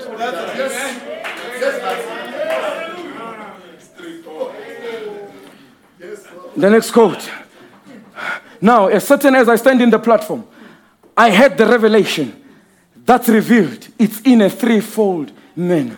So Brother Branham says in the 7th seal that I had a revelation that this 7th seal is in a threefold manner. But Paul comes along and gives us the threefold manner of the 7th seal. But remember what we said the 7th seal is. It is the coming of the of the Lord. 1 Thessalonians chapter 4 verse 16. Let us hear Paul giving us the threefold manner. For the Lord himself shall descend from heaven with a shout. 1. With the voice of the archangel. 2. With the trump of God. 3. And the dead in Christ shall rise. This is the threefold manner of the coming of the Lord. But we know that the coming of the Lord is the seventh seal. And the prophet comes and tells us that the shout is the message of the hour. The voice of the archangel is the voice that knows where the dead in Christ are. The voice of the archangel is the one that went to the grave of Lazarus. The trump of God is what gathers the bride to the marriage feast to meet him in the air. These are the three stages of the coming of the Lord. In the message, the rapture, he says, three things happen. A voice, a shout, a trumpet has to happen before Jesus appears. Now shout, Jesus does all the three of them when he is descending. Now in one dissension, he does the three at once. He does not come down, do the shout and go back and do the... No. In one dissension, he does the three. And the descending of the Lord, it is the seventh seal. And the seventh seal, it is the coming of the... That's why we are not waiting for the coming. We are waiting for the going away. Because he is here now. If you are looking for the coming, I am the coming of the Lord. What is he doing here? Fixing a bride. Preparing a bride. Not for a coming, but for a going away. That's why we say there is a man here that can turn on the light. The man is not coming, but the man is here. Throughout the seven church ages in Revelations 2 and 3, he always uses future tense. He says, behold, I come quickly. Prepare yourself, I am coming. Behold, I come as a thief. But in Laodicea, he says, behold, I stand at the door and I knock. You cannot knock while you are coming. You knock because you are there. And those that know that he is here now, they shall do exploits. Those that know their God by the opening of the seventh seal, they shall do exploit. Those that know their God by the utterance of the thunders, they can do exploit. Give me the next quote. The prophets of old, Daniel and others, said in the last days, the people that know their God shall do exploit. That's a promise. I'm glad this morning on an Easter Friday, I'm preaching to exploit candidates. I want you to do me a favor. Turn to your neighbor and say, neighbor, I can do exploits. You might not like the color of my skin. You might not like my background. You might not like the smell of my deodorant. But I can do exploits.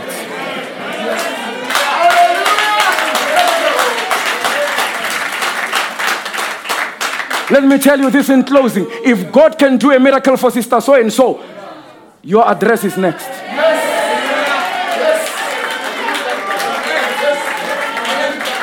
Oh, I like that. In our church, I preached like this, and one sister had a huge debt at school. The mother had a debt that he couldn't pay at a private school. And I preached like this, and she, in her heart, while we were preaching, my brothers are here, I came with them. They can bear me witness. The sister said, when I was preaching, she says, if what Brother Blessing is telling is the truth, yes, my debts must be cancelled. Yes. And on Monday, she went to the school and said, I want to register my child. Then they put the student number and they say, no, your child is still owing. And another lady just walked and says, with this one, cancel all her debts.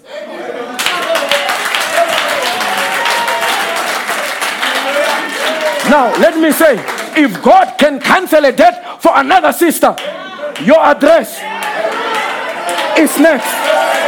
Why? Because the angel of the Lord is in the neighborhood. Hallelujah. Brother Branham says, the month of Abib, which is Easter, it's a restoration season. That's a direct quotation. On this Friday, Easter, yes, if you've lost something, yes, tell the devil, bring it back. Yes. If you have lost your finances, say, bring it back. Yes. And you know, we message believers, sometimes we have got a false humility. Yes. We act as if we don't like money. Yes. We act as if we don't like good things.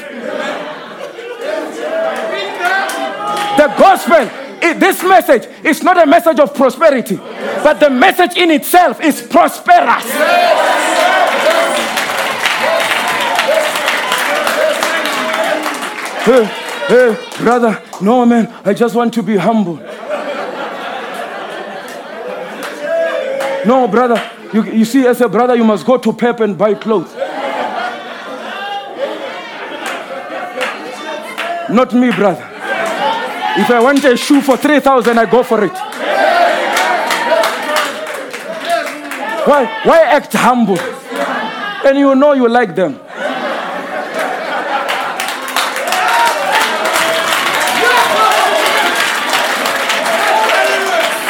And in this Easter season, you can tell the devil, I want my finances back. If you want healing, oh glory, oh God, this is restoration time.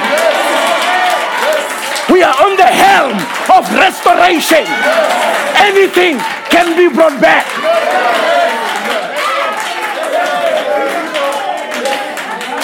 You want your children back. You want your health back. You know Brother Branham. Oh my. Brother Branham one time gets through an resentment line. And there are two sisters that are coming to the platform. And one sister has got ulcer. And one sister has got goiter. And Brother Branham says to the sister with ulcer, he said, sister, in the name of Jesus Christ, go back home, your ulcers are gone. And then the next one came. And then the other one had goiter. And Brother Branham says, sister, go home, your goiter is gone. Now, this sister with goiter and the sister with ulcer, it just happened that they stay in the same street. And the sister with ulcer was the first one to testify to the husband because the husband was not a believer. Yes. And got home excited. He says, honey, that Billy preacher told me that my ulcers are gone. Yes. And the husband says, I don't believe that Billy preacher. Yes. He says, if you don't believe it, that's your problem. Yes. But my ulcers are gone. Yes. I can eat what I not used to eat before. Yes. And the sister prepared some cereals, and Brother Marcus, the sister ate. Yes. And the ulcers were quietened down. Yes, sir. And now the sister had a jubilee. Yes. She left the house. She ran next door. Yes. And when she got next door, she never knocked. Yes. She just opened the door. Went to the kitchen, there was no one. Went into the living room, there was no one. She went to the bedroom and found the sister with goiter putting some sheets up and down, up and down. And the sister with ulcer said to the sister with goiter, praise God, my ulcers are gone. And the sister with goiter said to the sister with ulcer, when you see me put my sheets up and down, I am looking for my goiter.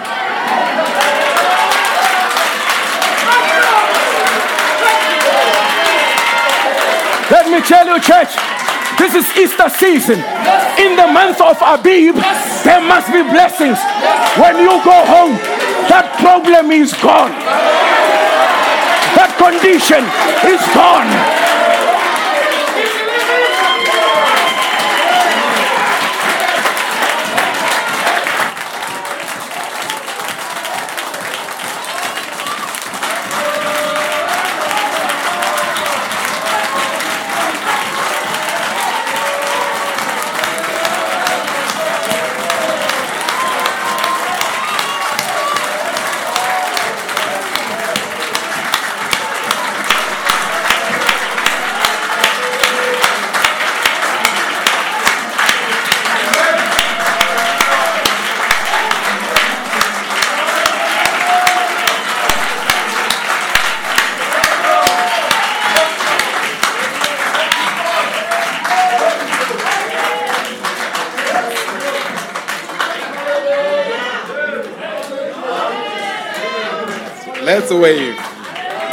Let's wave to the Lord. Let's wave to the Lord. The Lord spoke to us.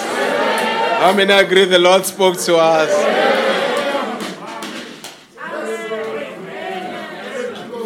What a thunder. What a voice behind that thunder. What a message behind that voice.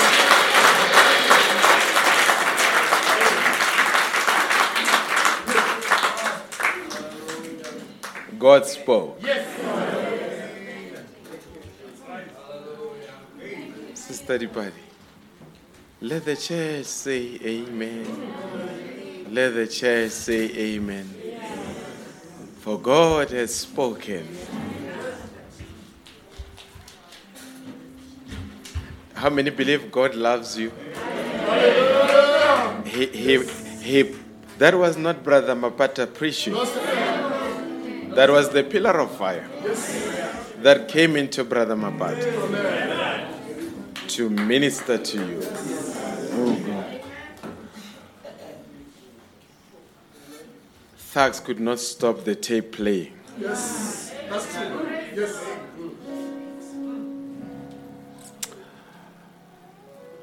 I think it was Brother Lubanza. The war broke out in Congo. And soldiers came and they were supposed to attack them. But as they moved into the house, they saw the picture of Brother Branham and that loud. And one soldier said, wait a minute, we cannot kill these people. I know this man. Instead of killing them, the soldier said, we will protect the house.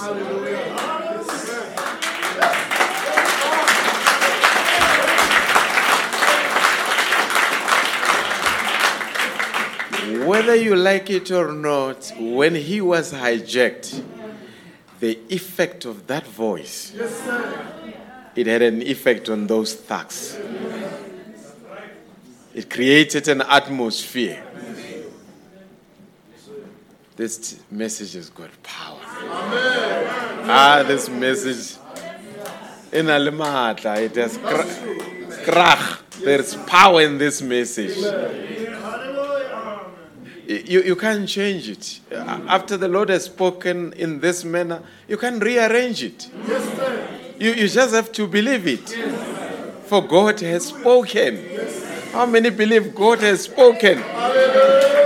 Me, he spoke to my heart. Me, he spoke. How many witnesses are in the building?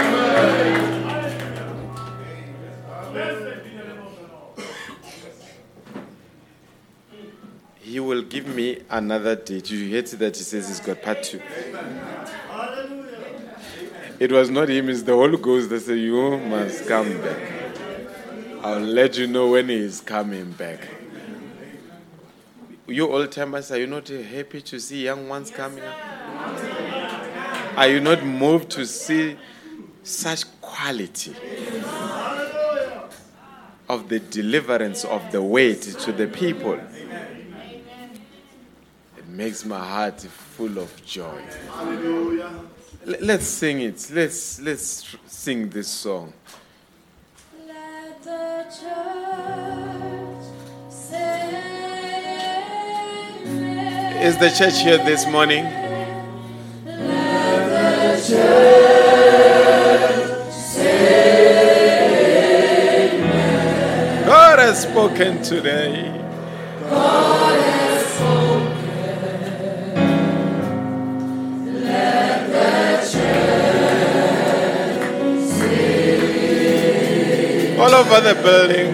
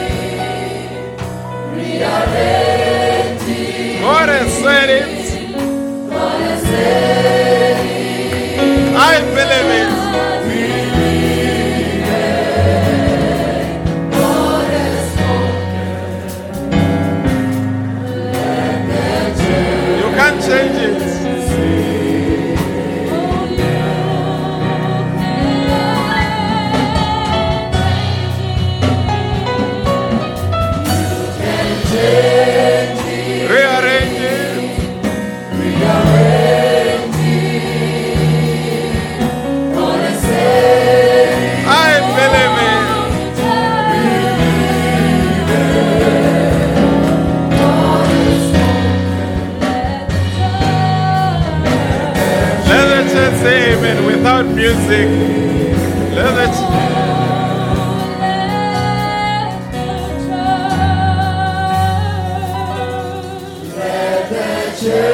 All over the building. All over the building. Let the church sing. Amen. God has spoken. Let the church. One more time. Sing.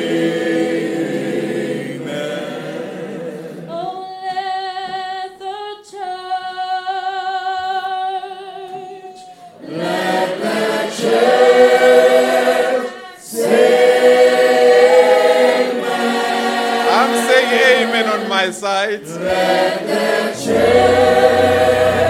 say amen. God has spoken this morning. God has spoken. Let the church say amen. How many are you?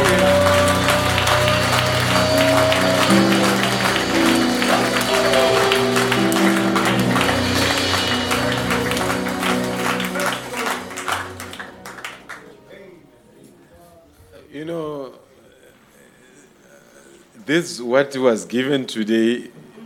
You know, in school they give you the textbook and they give you the study guide. Today you were given the study guide of the message.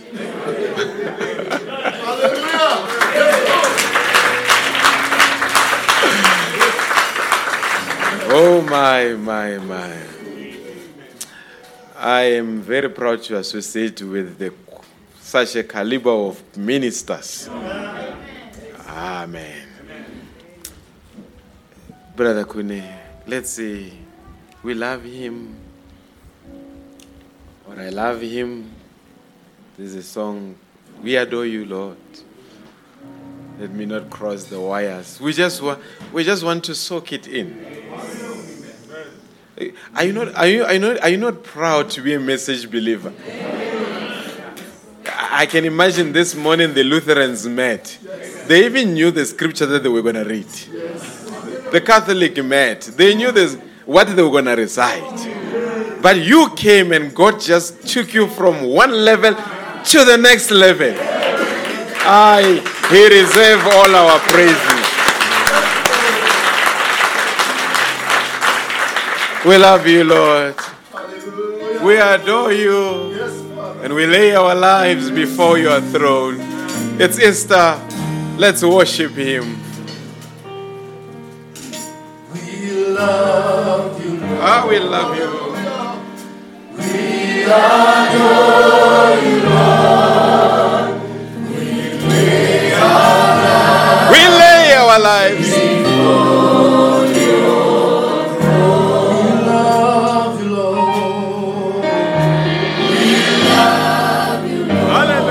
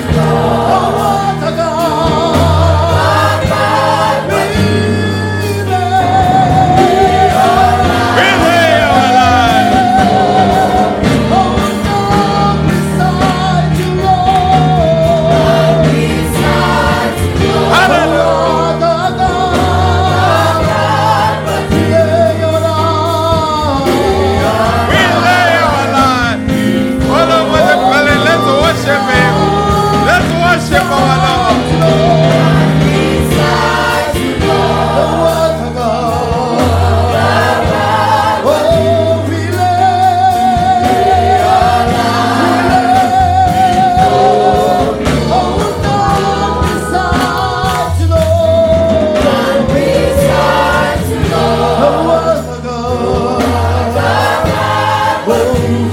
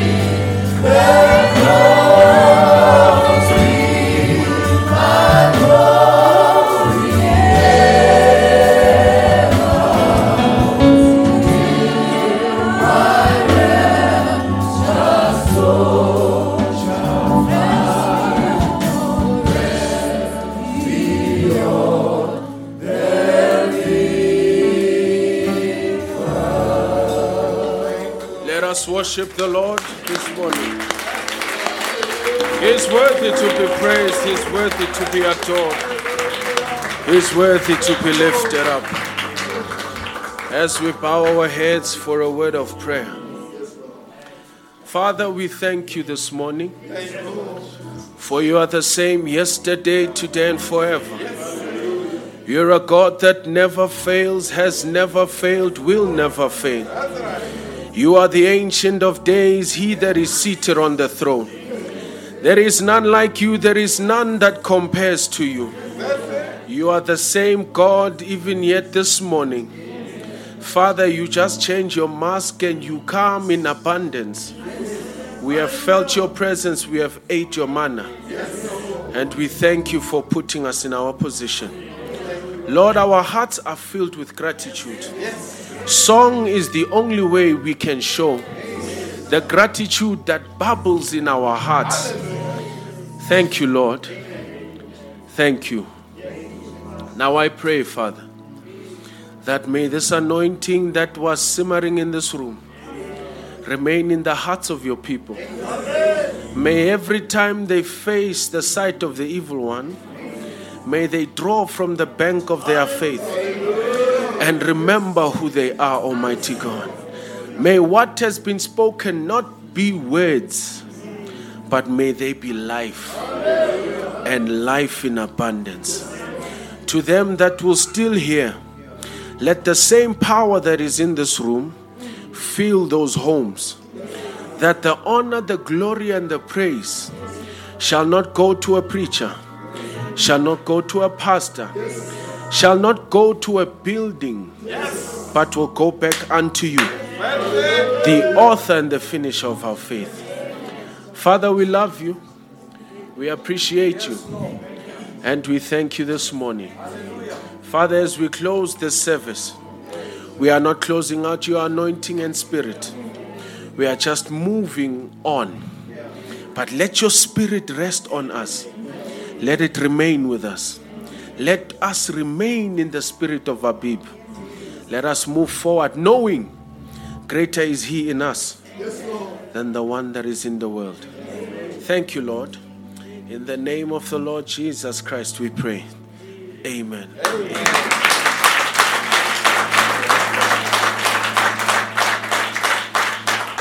Amen. I think it's proper just to do a war cry as we leave this place. And Sunday is another day. I will not say who's coming, but somebody will be here. Amen. You'll just see them walking out of the office. But another blessing is in store for you for Sunday. Travel very well, Brother Mapata. And our regards to the church back home. And pass my regards to our elder, Pastor Harold Beckett. Amen. We appreciate the Lord. Let's just do our war cry. Then thereafter, you are dismissed. Sunday, we are here, 9 o'clock. Amen. And just pray for the minister that is coming. The minister that is coming, they are cut from the same cloth. They are cut from? Yeah, that's all. That's the tip that I can give you.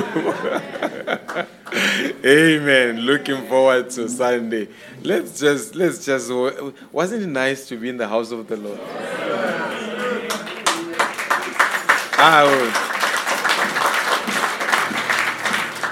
You know, after you have heard such a message, even when you have pot and petrol was 22 rand, you just say, it was worth it. Yes.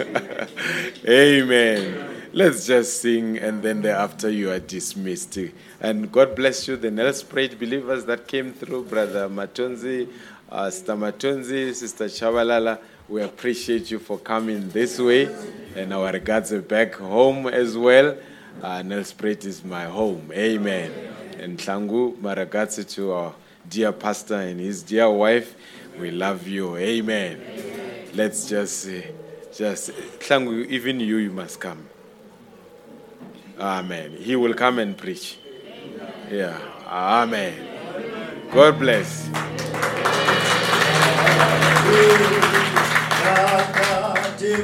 Yes.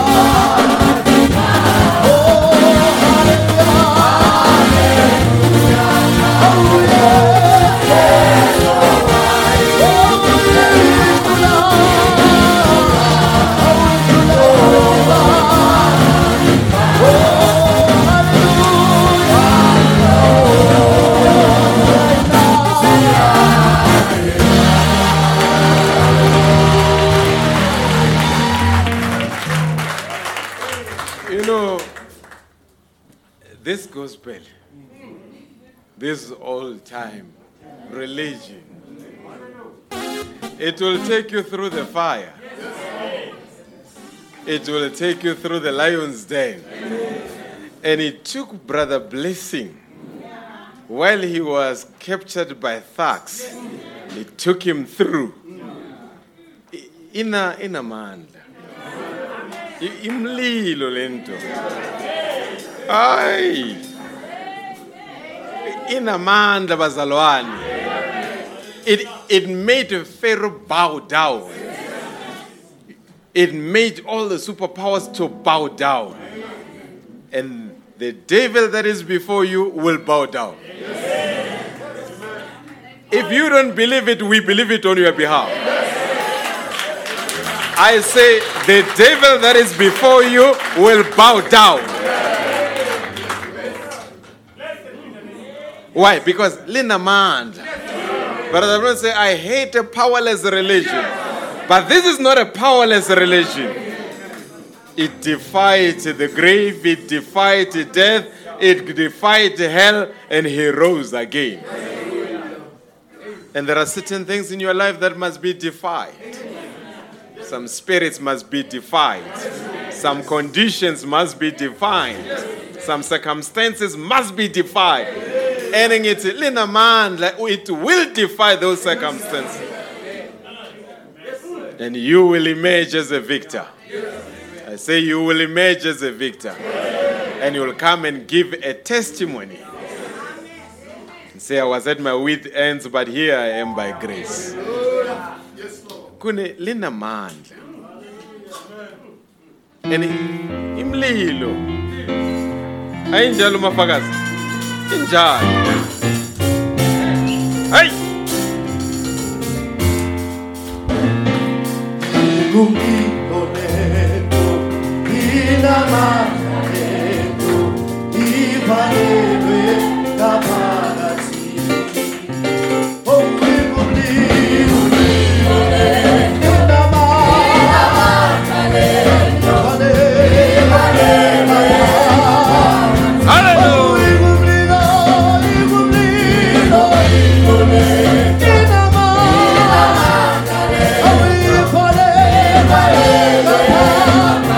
Hallelujah.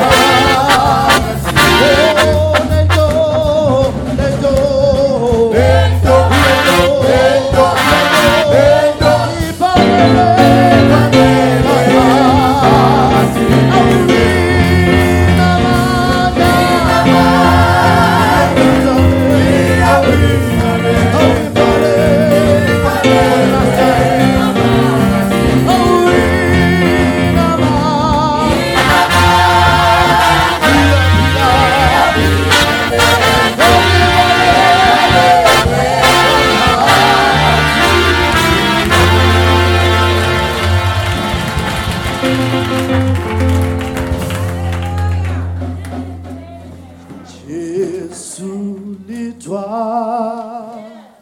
Allah, la parole à tes hagueaux, sous habitaux, au Canadaï, si tu tiens sous l'étoile là, Jésus.